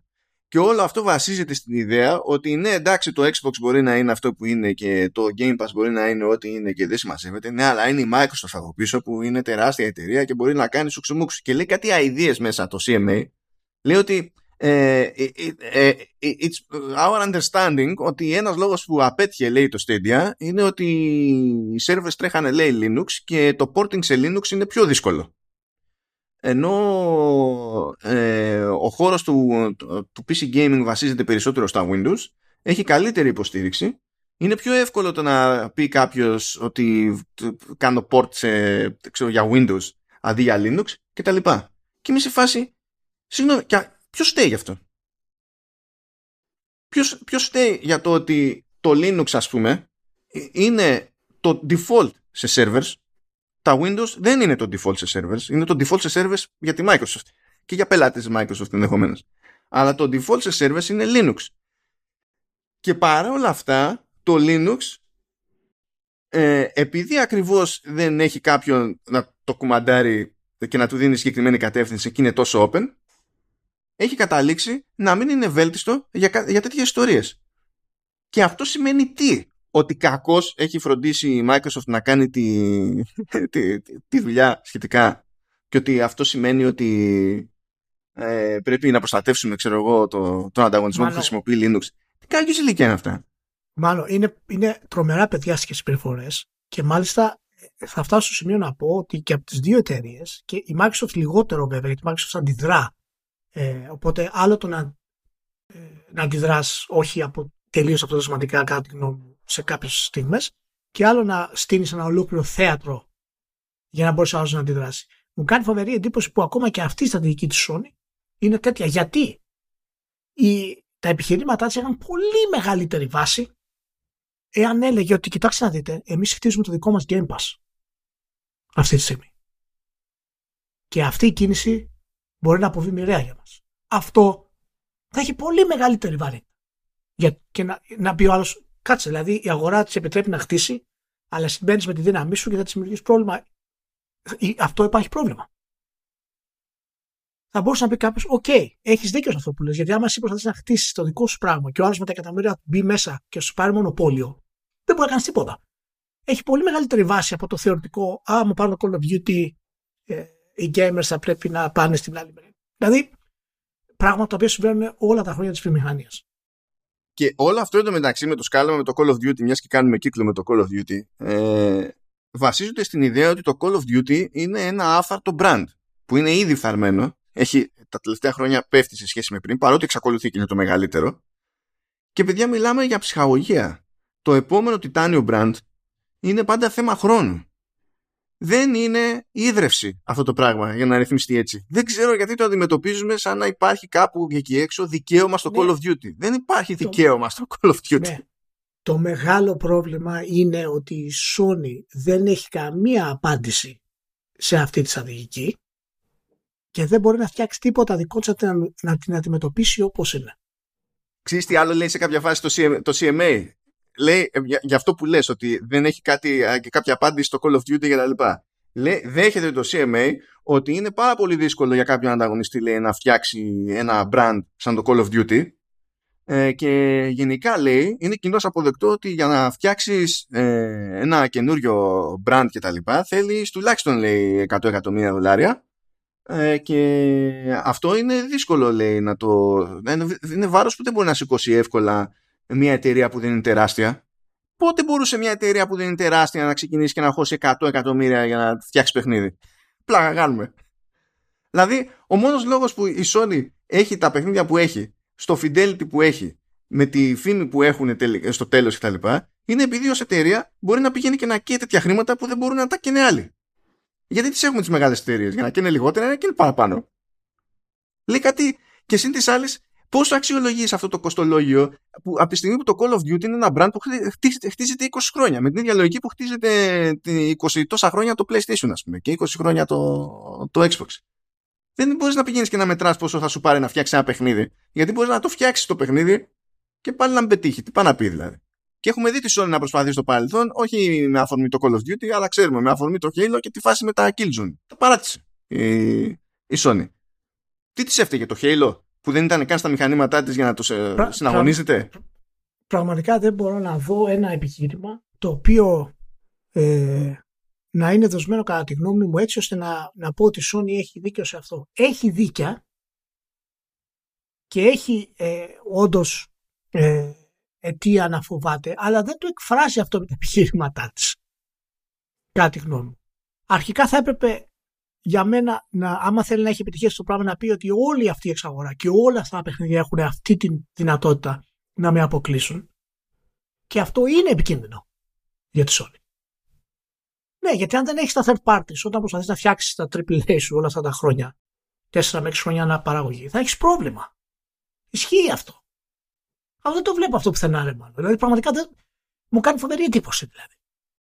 Και ταυτόχρονα το PlayStation έχει τριπλάσιες και τα λοιπά ε, συμφωνίες αποκλειστικότητας σε σχέση με το Xbox. Timed για περιεχόμενο, κανονικές αποκλειστικότητες και τα λοιπά. Που βασίζονται σε αυτό το ακριβώς το concept, ότι αποκλείεται περιεχόμενο. Εν τω μεταξύ έκανα το λάθος, θέλω, δηλαδή θα πω ότι, γιατί ήταν, ήταν, ήταν λάθος, έτσι, ήταν μια, μια στιγμή αδυναμίας. Έκανα το λάθος και διάβασα comments. Λοιπόν, μάντεψε, είναι κλασική παρέλαση, πετάγεται κάποιος που φαν του PlayStation και λέει ότι ε, αυτό που πάει να κάνει η Microsoft δεν είναι σαν και αυτό που κάνει η Sony και βρέθηκε να έχει το πάνω χέρι. Η Sony έφτιαχνε τα δικά της franchises, τα δικά της παιχνίδια. Δεν πήγαινε να αγοράζει άλλους. Και, και είναι. Mm, Έλα, εντάξει τώρα αυτά. Πάλι αυτά, τα ίδια. Αυτά, ναι, ναι, αυτά είναι συζητήσεις χαμηλού επίπεδου. Γιατί αυτό ούτως ή άλλως ούτως ή άλλως και, και, και να ισχύει αυτό. Έτσι και να ίσχυε αυτό το πράγμα, πάλι δεν είναι επιχείρημα ενάντια σε, σε, στο τι συμβαίνει και να ίσχυε αυτό το πράγμα πάλι την επιχείρημα. Πάλι δεν είναι επιχείρημα. Όταν πιάνουν τέτοια θέματα περί ανταγωνισμού και τα λοιπά, ό,τι και αν είναι η Microsoft από πίσω στην όλη φάση, δεν γίνεται απλά να λέμε δεν μας νοιάζει ε, ότι αυτή είναι μια κίνηση που πάει να κάνει ο τρίτος σε αυτή την αγορά. Διότι δεν μπορεί να δεχόμαστε ότι υπάρχουν μονοπωλιακές συμπεριφορές που όταν τις κάνει ο μικρός στην αγορά, ο συγκριτικά μικρός, έτσι, αυτός που δεν έχει το πάνω χέρι, τη θέση ισχύως, δεν είναι παράνομες, αλλά όταν τις κάνει ο μεγάλος είναι παράνομες. Δεν, δεν μπορεί να καταλαβαίνουμε αυτό το διαχωρισμό και να μην καταλαβαίνουμε ότι ε, αυτή η κίνηση δεν μπορεί να κριθεί με τον ίδιο τρόπο όταν γίνεται από τη Microsoft σε σχέση με το αν θα γινόταν ας πούμε από τη, από τη Sony. Δεν υπάρχει ένα πράγμα που είναι περάστηκε μια γραμμή εδώ πέρα, γιατί βασιζόμαστε και σε θεωρητικολογία. Δηλαδή το CMA προσπαθεί να φανταστεί πράγματα για το πώς θα γίνουν στο μέλλον. Που εγώ διαφωνώ γενικά με αυτό το, το concept, διότι η φαντασία μπορεί να πάει οπουδήποτε. Στην τελική, εγώ θα προτιμούσα να, κινού, να γίνονται αυτές οι κινήσεις πιο εύκολα, χωρίς τα πολλά πολλά μπλοκαρίσματα, αλλά να είναι απίκοοι οι επιτροπές του ανταγωνισμού, να βλέπουν πότε και αν ζημιώνεται ο καταναλωτής και μετά να πηγαίνουν και να βάζουν κολόχερο. Γιατί το ζήτημα είναι ο καταναλωτής στην τελική. Ε, και να είναι πιο ευέλικτες και πιο γρήγορες αυτές οι αρχές. Αντί να κάθονται και να μου λένε ναι, αλλά θεωρητικά κάποια στιγμή στο μέλλον μπορεί να γίνει αυτό. Ναι, μπορεί, αλλά. Ε, ξέρω εγώ. Κάθε, κάθε τίτλος της Activision Blizzard στο PlayStation πουλάει διπλάσια και τριπλάσια από τα αντίστοιχα του Xbox. Μέχρι να πάρεις και το Diablo 3 το Ultimate Evil Edition, παραδείγματο χάρη, Στο Xbox μετράει 1,3-4 εκατομμύρια. Στο PlayStation είναι κοντά σε 3. Λοιπόν, ακόμα και αυτά να πάρεις είναι επιχειρήματα τα οποία εγώ θα δεχόμουν από τη Sony να μου πει ότι εγώ θα χάσω εάν αυτά γίνουν διαθέσιμα στο Game Pass. Ακόμα και αν κάποιος πει θα το αγοράσω, θα είναι διαθέσιμο δηλαδή να βγαίνει ως, ε, στο PlayStation, αλλά θα είναι δωρεάν στο Game Pass, ναι, πάλι μου δημιουργεί πρόβλημα. Εγώ περίμενα τέτοιες κινήσεις από τη Sony και όχι αυτή τη γενικολογία, αοριστολογία που η CMA φαίνεται ε, να χρησιμοποιεί επίσης. Και αυτό μου κάνει εντύπωση γιατί η Microsoft δεν βγαίνει πολύ πιο επιθετικά. Πάρα πολύ πιο επιθετικά. Και τώρα δεν μιλάμε τώρα για να συζητήσουμε με τους gamers που δεν, έχουν, δεν καταλαβαίνουν τη διαφορά με το ότι κάνω όλους τους third party αποκλειστικούς ας πούμε. Και έτσι κλείνω όλη την αγορά για την κονσόλα μου που είχε κάνει Sony στην αρχή. Έτσι. Πέτυχα άτομο που λέει ότι ε, να, η, η Microsoft λέει θέλει να τα κάνει αποκλειστικά στο Xbox και αυτό είναι ζημιά γιατί έτσι και έτσι και έτσι. Ε, και του λέει ένας και συγγνώμη, και το, το PlayStation έχει. Δηλαδή, τι κάνει με τις αποκλειστικότητες τόσα χρόνια; Είναι ακριβώς το, το μοτίβο που, που ακολουθεί τόσα χρόνια. Και λέει, I kid you not. Λέει ο άλλος, απαντάει, ναι, αλλά ορίστε. Και το, και το PlayStation, λέει, οι παραγωγές του PlayStation τέλος πάντων ε, είναι πλέον ε, πιο ανοιχτές και multiplatform και βγαίνουν και στο PC. Οπότε δεν υπάρχει πρόβλημα. Και λες, με αναγκάζει αυτή τη στιγμή να σου θυμίσω ότι αυτό ακριβώς κάνει και η Microsoft. Άρα με το δικό σκεπτικό δεν μπορείς να διαμαρτύρεσαι. ναι. Ε, στα βασικά αποτυγχάνουμε, έτσι. Δεν, ναι, δεν, δεν, ξέρω που θα βγει κανένα. Απλά δεν είμαι ικανοποιημένος και από τα δύο στρατόπεδα. Μου φαίνεται ένα. σαν να, σαν να μην ήταν κανένας έτοιμος να έχει επιχειρήματα για αυτό το πράγμα και μου κάνει εντύπωση. Τώρα τέλος πάντων, αυτοί οι άνθρωποι προφανώς ξέρουν καλύτερα από εμάς πώς θα χειρίζονται αυτά τα θέματα. Απλά εμεί λέμε την άποψή μας με την εμπειρία που έχουμε όλα τα χρόνια από την βιομηχανία και πώς μας φαίνονται κιόλας ως ε, καταναλωτές. Anyway, μάλιστα. Ναι, είχαμε έσοδα από το Game Pass, μια που το αναφέραμε. Α, ναι, σωστά, σωστά. Βγήκε από τα σχετικά έγγραφα και τέτοια. Ε, βγήκε ότι το 21 νομίζω, το 21 κάτσε, γιατί, γιατί αυτά τα... Να θυμηθώ τώρα, δεν ήταν από το... Ήταν από το CMA ή από, ναι, από το CADE; Από το CADE, ωραία. Που μετά διαμαρτυρήθηκε η, η Microsoft μάλλον ε, και το πήρε πίσω από το, από το επίσημο έγγραφο, αλλά πάντων το προλάβανε. Υποτίθεται ότι ο παγκόσμιος τζίρος του Game Pass για το 2021 ε, ήταν 2,9 δις. 2,9 δις, ε; Ναι. Και αντίστοιχα, ο, έχει τζίρο από την Nintendo, ήταν 932 εκατομμύρια και από την Electronic Arts ήταν 356 εκατομμύρια. Και για τη Sony δεν έχει νούμερο. Οπότε. Αναρωτιέμαι γιατί. Ναι. Γιατί, γιατί αν το νούμερο αυτό είναι, είναι, είναι κοντά στο νούμερο της Microsoft, δεν έχει καμία διάθεση να το αποκάλυψει αυτό για την υπηρεσία της.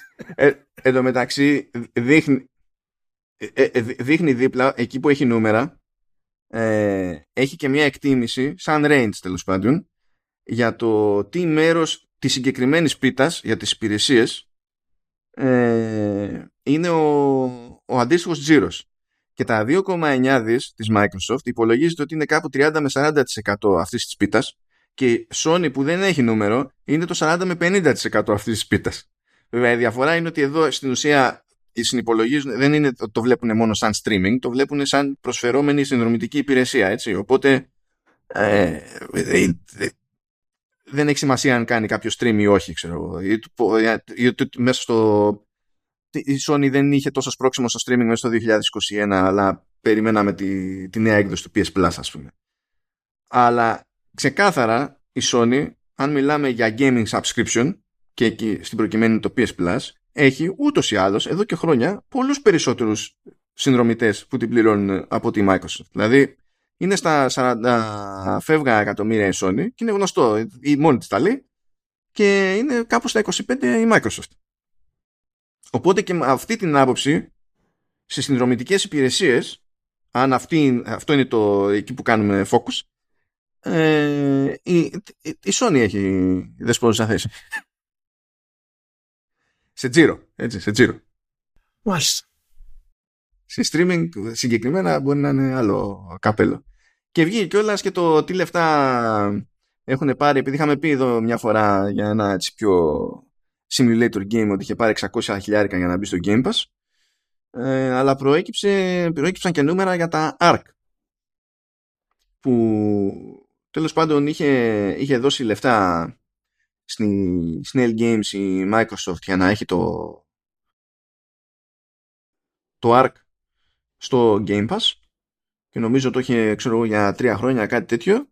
Και όταν έληξε αυτό έκανε κονέ με τη, με τη Sony και μπήκε το Ark Survival Evolved στο, στη, στο PlayStation Plus το Μάρτιο του 2022 και για αυτή τη, την business πήρε 3,5 εκατομμύρια από τη Sony. Ε, επίσης έχει δώσει λεφτά η Microsoft και για το Ark 2 που έτσι κι αλλιώς όχι απλά θα μπει στο Game Pass αλλά υποτίθεται ότι θα ξεκινήσει και ως αποκλειστικό στο, ε, στο, στο Xbox. Αντίστοιχα η Microsoft για το πρώτο έδωσε 2,5 εκατομμύρια ε, για να το βάλει στο Game Pass και υποτίθεται ότι έχει δώσει 2,3 νομίζω για το για το, για το δεύτερο arc που δεν έχει είναι να βγει του χρόνου αυτό or whatever. Απλά έτσι για να παίρνουμε μια ιδέα. Αυτά είναι λεφτά που προηγουμένως δεν δίνονταν, έτσι. Δηλαδή όλο αυτό το καντοροχτύπημα που παίζει καταλήγει και μεταφράζεται σε λεφτά στους, στους developers. Θα πει κάποιος ναι, αλλά έτσι δεν πουλάνε τα αντίτυπα που θα μπορούσαν και τα λοιπά και σουξουμούξου μανταλάκια και δεν συμμαζεύεται. Αυτό είναι κάτι που έχει να αποφασίσει ο developer. Δεν υποχρεώνει κανένας να πει μέσα στη, στην υπηρεσία. Πριν ήταν μονόδρομος στο να πουλήσει, τώρα δεν είναι απαραίτητα μονόδρομος στο να πουλήσει για να πει ότι βγάζω μια επένδυση χ. Καλό είναι αυτό. Ε, μην, μην Και το, και αυτό που σχεδόν το ξέχναγα είναι που βγαίνει φυσικά ο Ζέλνικ, ο οποίος εξακολουθεί να είναι ο αγαπημένος μου κάφρος και λέει ότι η εξαγορά λέει, της Activision από τη, της Activision Blizzard από τη Microsoft θα είναι λέει, καλή για, το, για τη βιομηχανία. Καταλαβαίνω. Ε, είπε κανένα επιχείρημα ή απλά το ανέφερε; Λοιπόν, λέει, λέει, λέει. Και νομίζω ότι είναι η φωνή της λογικής πραγματικά. Ε, λέει ότι είμαστε υπέρ και ότι ο χώρος λέει του, του gaming και της ψυχαγωγίας ε, είναι λέει έτσι κι αλλιώς πολύ κατακαιρματισμένος. Προσέξτε, δηλαδή όλοι λένε Α, consolidation, ε, sniff, sniff, claps, ε, claps και βγαίνει ο Zelnik και λέει ότι είναι πολύ κατακαιρματισμένος. Ο χώρος λέει ακριβώς το αντίθετο. Ε, και λέει ότι υπάρχει στην ουσία δημιουργικότητα, ξέρω εγώ, έμπνευση και φαντασία και, και τα λοιπά, που φτάνει λέει για όλους. Το πρόβλημα δηλαδή δεν είναι οι ιδέες, δεν είναι ότι αγοράζοντας τον α, το β, το γ, ε, θα στερέψουν όλοι οι υπόλοιποι από, από ιδέες. Ε, λέει βέβαια κιόλας ότι φυσικά λέει συνεργαζόμαστε με τη Microsoft και αν η δική τους business συνολικά ε, ε, ισχυροποιηθεί ε, και αυτό πιστεύουμε ότι είναι λέει, καλό για μας ε, πλαγίως και τα, και τα λοιπά. Ε, αλλά αυτό που λέει αυτό που λέει είναι ότι ε, το ζήτημα είναι ότι σε αυτό το χώρο μπορεί σήμερα να είναι ένα franchise και να έχει ένα εκτόσμα κτλ. Αλλά δεν υπάρχει εγγύηση ότι θα είναι έτσι προχωρώντας και πάντα μπορεί κάποιος να σκαρφιστεί κάτι άλλο. Δεν είναι σαν άλλες ε, σε, σε, δεν είναι σαν άλλες αγορές και άλλα αντικείμενα. Γιατί και κρεμόμαστε όλοι από το τι θα κάνει τελικά ο καταναλωτής. Δεν πάμε να έχουμε εμείς ότι brand θέλουμε και ό,τι να είναι. Εμείς, αν εμείς λέει φτιάξουμε φοβερό παιχνίδι, οι καταναλωτές θα, θα εμφανιστούν. Οπότε το ζήτημα είναι να συνεχίσουμε να φτιάχνουμε ε, παιχνίδια που τραβάνε τον καταναλωτή. Εντάξει. Καταλαβαίνω το λέει αυτό η Take Two που έχει κάτι τακτικές περίεργες. Έτσι. Αλλά το ζήτημα είναι η λογική της συζήτησης τώρα, έτσι. Λοιπόν, και να πούμε ότι το αφήνουμε αυτό το θέμα και να κάνω ένα πέρασμα εκεί στο Steel Rising. Το οποίο το έχω στην κάβα εδώ και καιρό. Αλλά νομίζω ήρθε η ώρα του.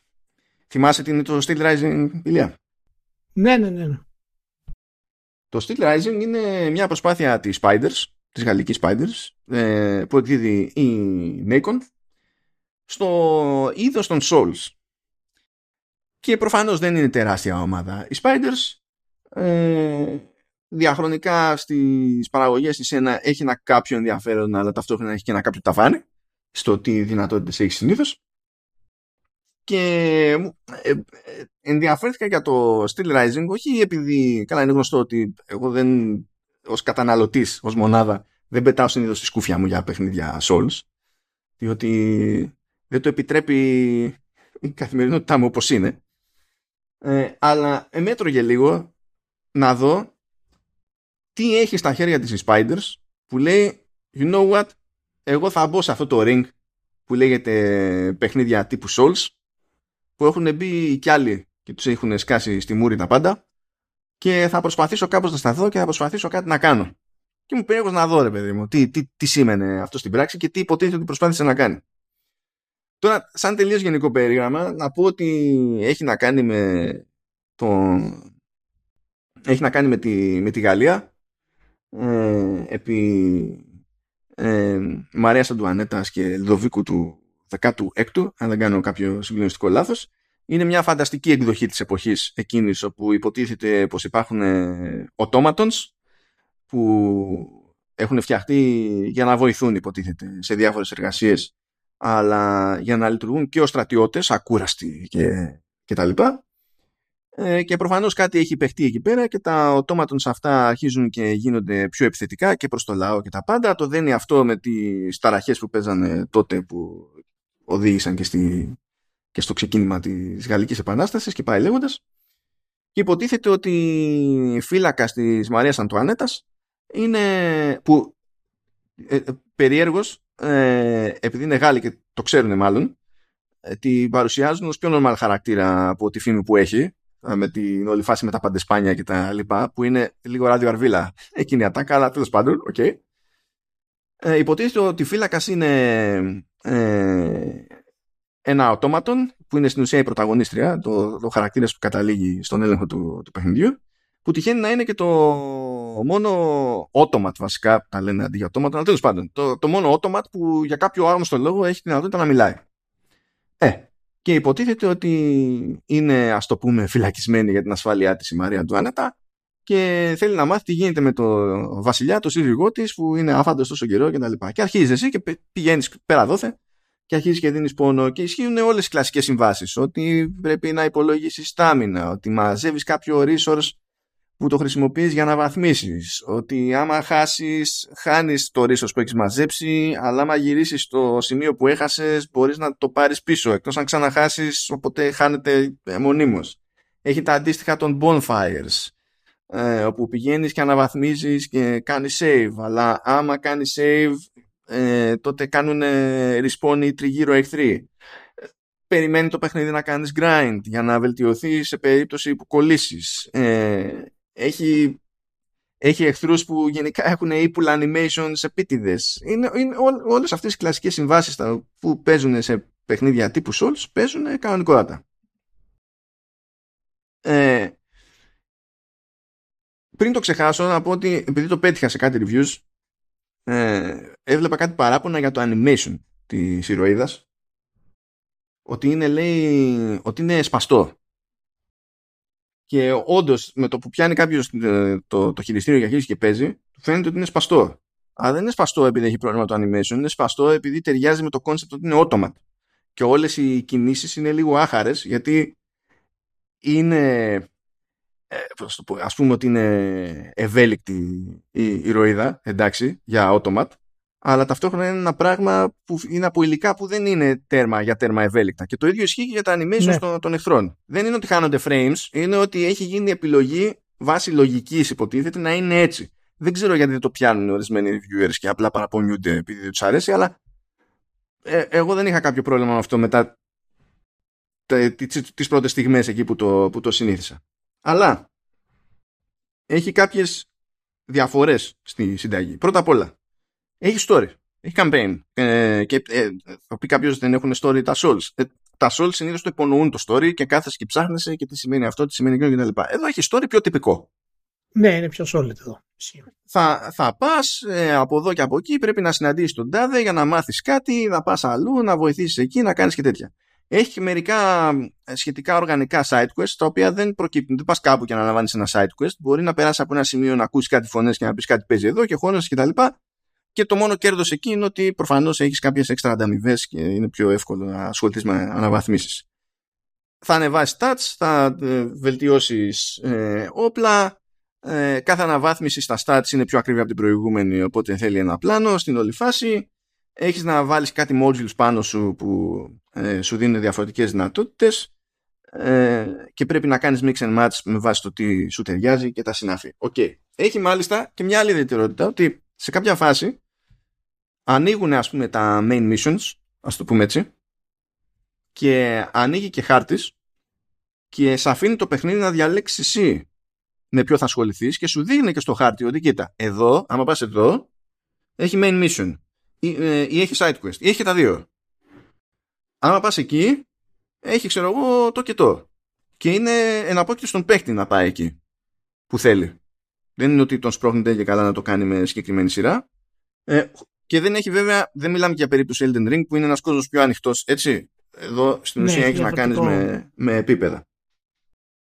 Ένα περίεργο που έχει που είναι λίγο τσάτσικο είναι ότι έχει κάποια σημεία σε επίπεδα που θα γίνει το κλασικό. Ξέρεις, πηδάς από κάπου που είναι πιο ψηλά από τι αλλού και ξαφνικά δεν μπορείς να γυρίσεις πίσω. Και είσαι αναγκασμένος να προχωρήσεις μπροστά, ας πούμε, ε, για να φτάσει στο επόμενο save point ή σε ένα σημείο που να σου επιτρέπει να την κάνεις να ταξιδέψεις το άλλη λοιπά Που όταν αυτό συνδυάζεται με, με κακό ζύγι στις αναμετρήσεις αυτό είναι λίγο πίκρα. Και ε, περιέργως αυτού του στυλ την αποτυχία την, την πετυχαίνουν, τη σημειώνουν με, με το καλημέρα. Δηλαδή το πρώτο μισάωρο ήταν μαρτύριο αλλά ήταν μαρτύριο για τους λάθος λόγους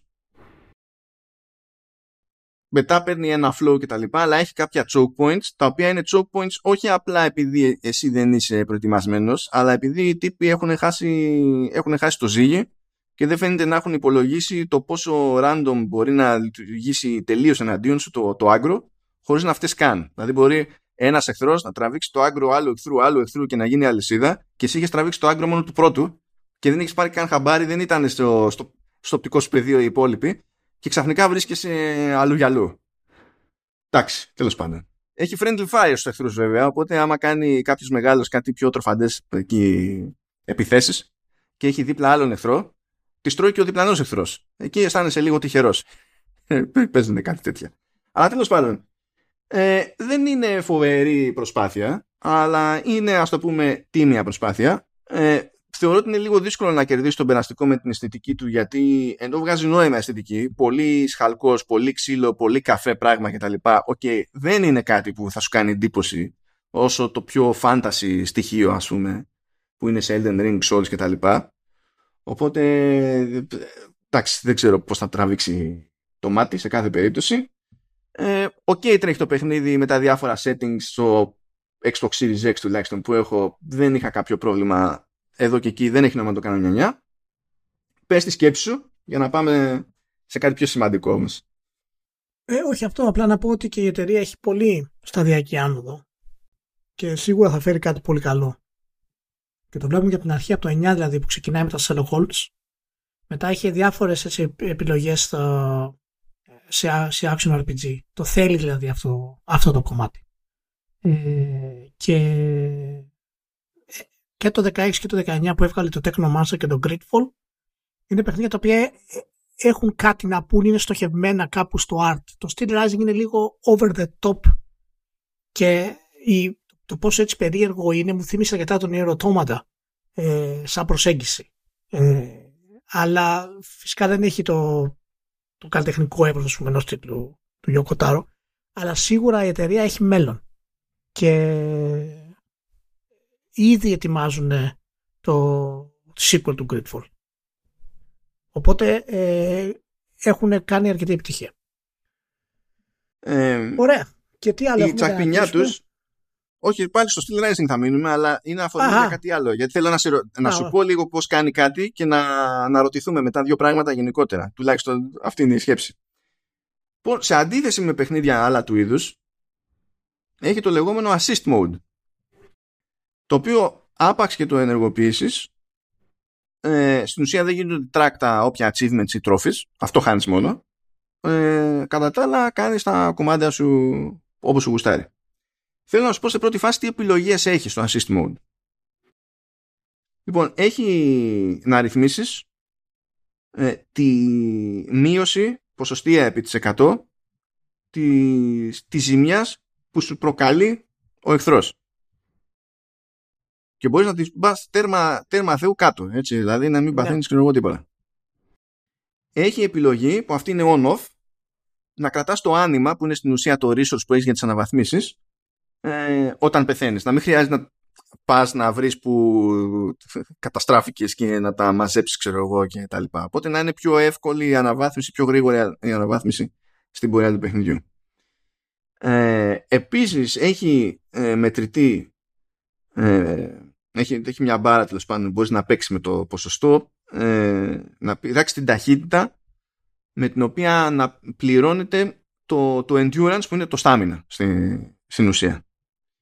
Και έχει και ένα διακόπτη ακόμη που λέει easy cooling διότι υποτίθεται ότι όταν χρησιμοποιείς τα specials ε, αυτός σου ανεβάζει τη θερμοκρασία ε, ή ακόμη και αν κάνεις απανοτές ε, κινήσεις σε κάποιες περιπτώσεις σου ανεβάζει τη θερμοκρασία πέραν του στάμινα ας πούμε ε, και, ε, και όταν καεί και το στάμινα όλο παθαίνεις και λίγη ζημιά γιατί υποτίθεται ότι υπερθερμαίνεσαι και το easy cooling υποτίθεται ότι ε, σε διευκολύνεις σε αυτή την περίπτωση και δεν παθαίνεις έξτρα πίκρες. Και λέω, εντάξει. Ε, ναι. Ε, προφανώς και αυτό βοηθά κάποιον έτσι, που μπορεί για κάποιο λόγο να ε, ψήνεται ρε παιδί μου για το παιχνίδι αλλά να μην ψήνεται για αυτή τη βαναυσότητα. Ή μπορεί να βοηθήσει κάποιον σε ένα συγκεκριμένο σημείο ενός επίπεδου που του έχει σπάσει τα νεύρα και να πει you know what δεν θα αφιερώσω αυτό το απαραίτητο χρόνο στη ζωή μου με, το, με, τη, με τον κλασικό τρόπο. Θα το πάω έτσι γιατί θέλω να προχωρήσω και μπορεί να το κάνει enable για ένα κομμάτι και disable μετά ξανά και να συνεχίσει. Έτσι.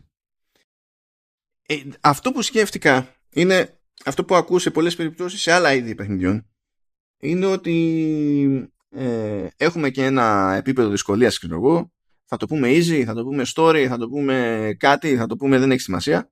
Και συνήθως το, στο πλασάρουν με τη λογική ότι αν κάποιος δεν θέλει να πολυμπλέκει ρε παιδί μου αλλά θέλει να δει το story του δίνει με αυτό το περιθώριο. Να μην κάθεται να παλεύει με το, με το παιχνίδι αλλά να το δεις σαν ξέρω εγώ ride και θεωρητικά, θεωρητικά μπορεί να το πει αυτό και οι Spiders για το συγκεκριμένο παιχνίδι, δεδομένου ότι έχει μπει στη διαδικασία να έχει ένα κάποιο story. Αλλά ταυτόχρονα το story που έχει δεν είναι τόσο καλό. Οπότε δεν ξέρω αν το story είναι καν κίνητρο για κάποιον πέραν της ενόχλησης της δυσκολίας που μπορεί να, να αισθανθεί για την περίπτωση. Κοίτα, νομίζω ότι γενικά δεν παίζει ιδιαίτερο νόημα ε, να τα βγάλουμε ξεχωριστά αυτά, γιατί προφανώς αν κάποιος έχει πάρα πολύ δυσκολία να παίξει το παιχνίδι, θα, θα απογοητευτεί και από το story.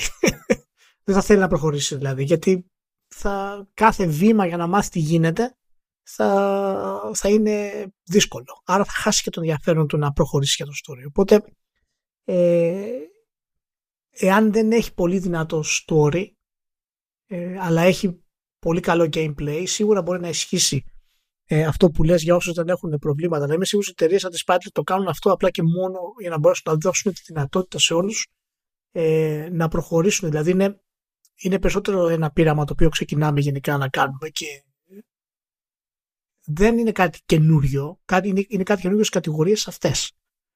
Ανέκαθεν τα παιχνίδια είχαν φυσικά δυσκολίες και οι αθλητικοί τίτλοι είχαν και τα λεγόμενα sliders, τα οποία μπορούσε να αλλάξει τα πάντα για να φτιάξεις αυτό την εμπειρία ακριβώς αυτή που σου ταιριάζει ε, εσένα. Φυσικά αυτό είναι ένα εφιαλτικό κομμάτι, να σου πω την αλήθεια, και κατά μεγάλο ποσοστό αφαιρεί από τους developers τη δυνατότητα, ε, όχι τη δυνατότητα, τους διευκολύνει από το να κάνουν εξονυχιστικό ας πούμε testing για να είναι όλα ισορροπημένα.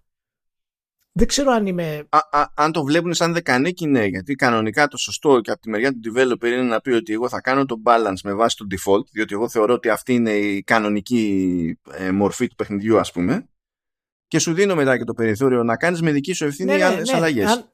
Ναι, ναι, απλά τους δίνει ένα, ξέρεις, ένα εύκολο δρόμο έξω από το να το ισορροπήσουν όπως πρέπει, ας πούμε. Γιατί μπορεί να σου πούνε εντάξει, τώρα δεν χαλάσουμε άλλο χρόνο. Όποιος θέλει μπορεί να το μειώσει αυτό. Γιατί αυτό θέλει φοβερό testing, ας πούμε, για να το πετύχουμε σωστά. Εμείς ο άλλος θα το κάνει μόνος του, ας πούμε. Αλλά ε, αυτά είναι λίγο περιφερειακά κάτι. Νομίζω ότι γενικά ε, αν μια εταιρεία πιστεύει ότι πρέπει ε, να δώσει αυτό το πράγμα στο τίτλο της, θα πρέπει να το δώσει. Δεν νομίζω ότι αφαιρεί από την εμπειρία κάτι, όπως δεν θα αφαιρούσε και από την εμπειρία, παραδείγματος χάρη, εάν υπήρχε easy mode στο Elden Ring ή αν υπήρχε παραμετροποίηση ας πούμε των εχθρών στο Elden Ring ή σε άλλα παιχνίδια From Software. Αλλά εκεί πρόκειται για καλλιτεχνική στάση του δημιουργού. Γιατί είναι συγκεκριμένος, ονομασμένος και τον ξέρουμε. Ε, να, να, σε, να σε ρωτήσω κάτι.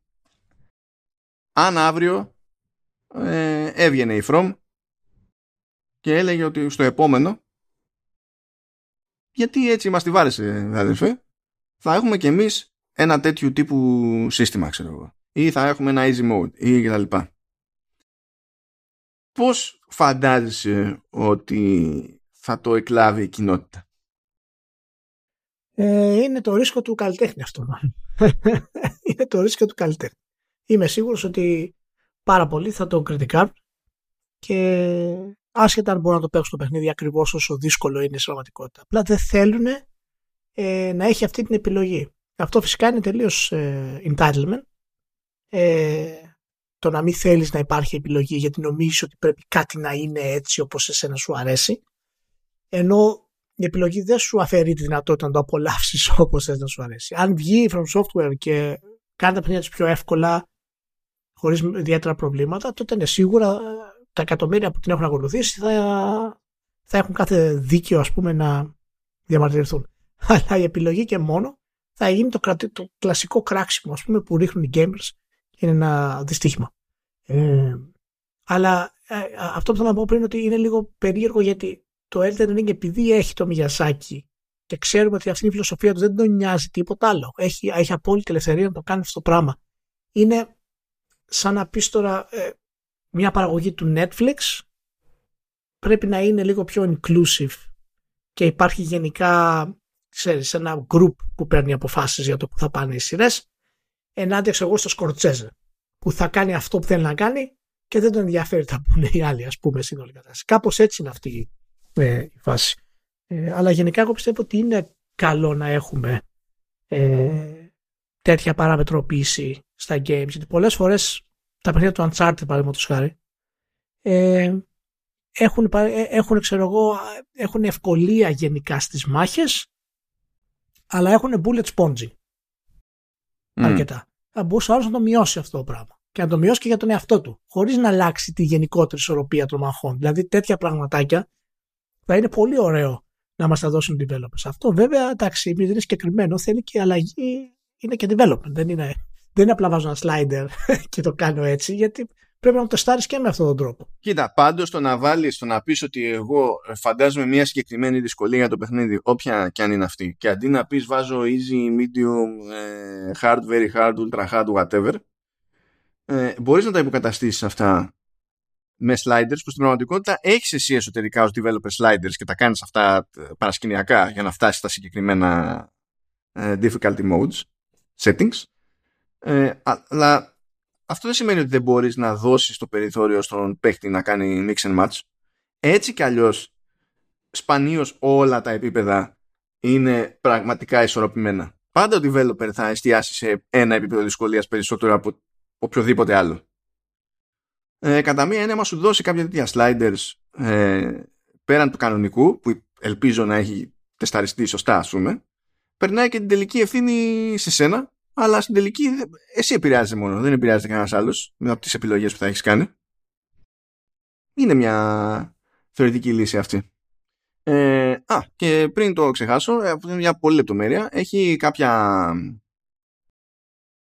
Α, όχι ψέματα. Λάθος παιχνίδι. Είναι στο μυαλό μου. Λάθος παιχνίδι. Έχω, έχω περδέψει τα παιχνίδια για τα οποία μπορώ να μιλήσω με NDA, χωρίς NDA κτλ. Never mind. Never mind. Θα το αφήσουμε λοιπόν, στο έτσι να τα αφήνουμε στο έτσι. Φιλιά πάρα πολλά σε όλους, τα πούπε και στη ΛΥΠ πάρα πολλά στους RetroX.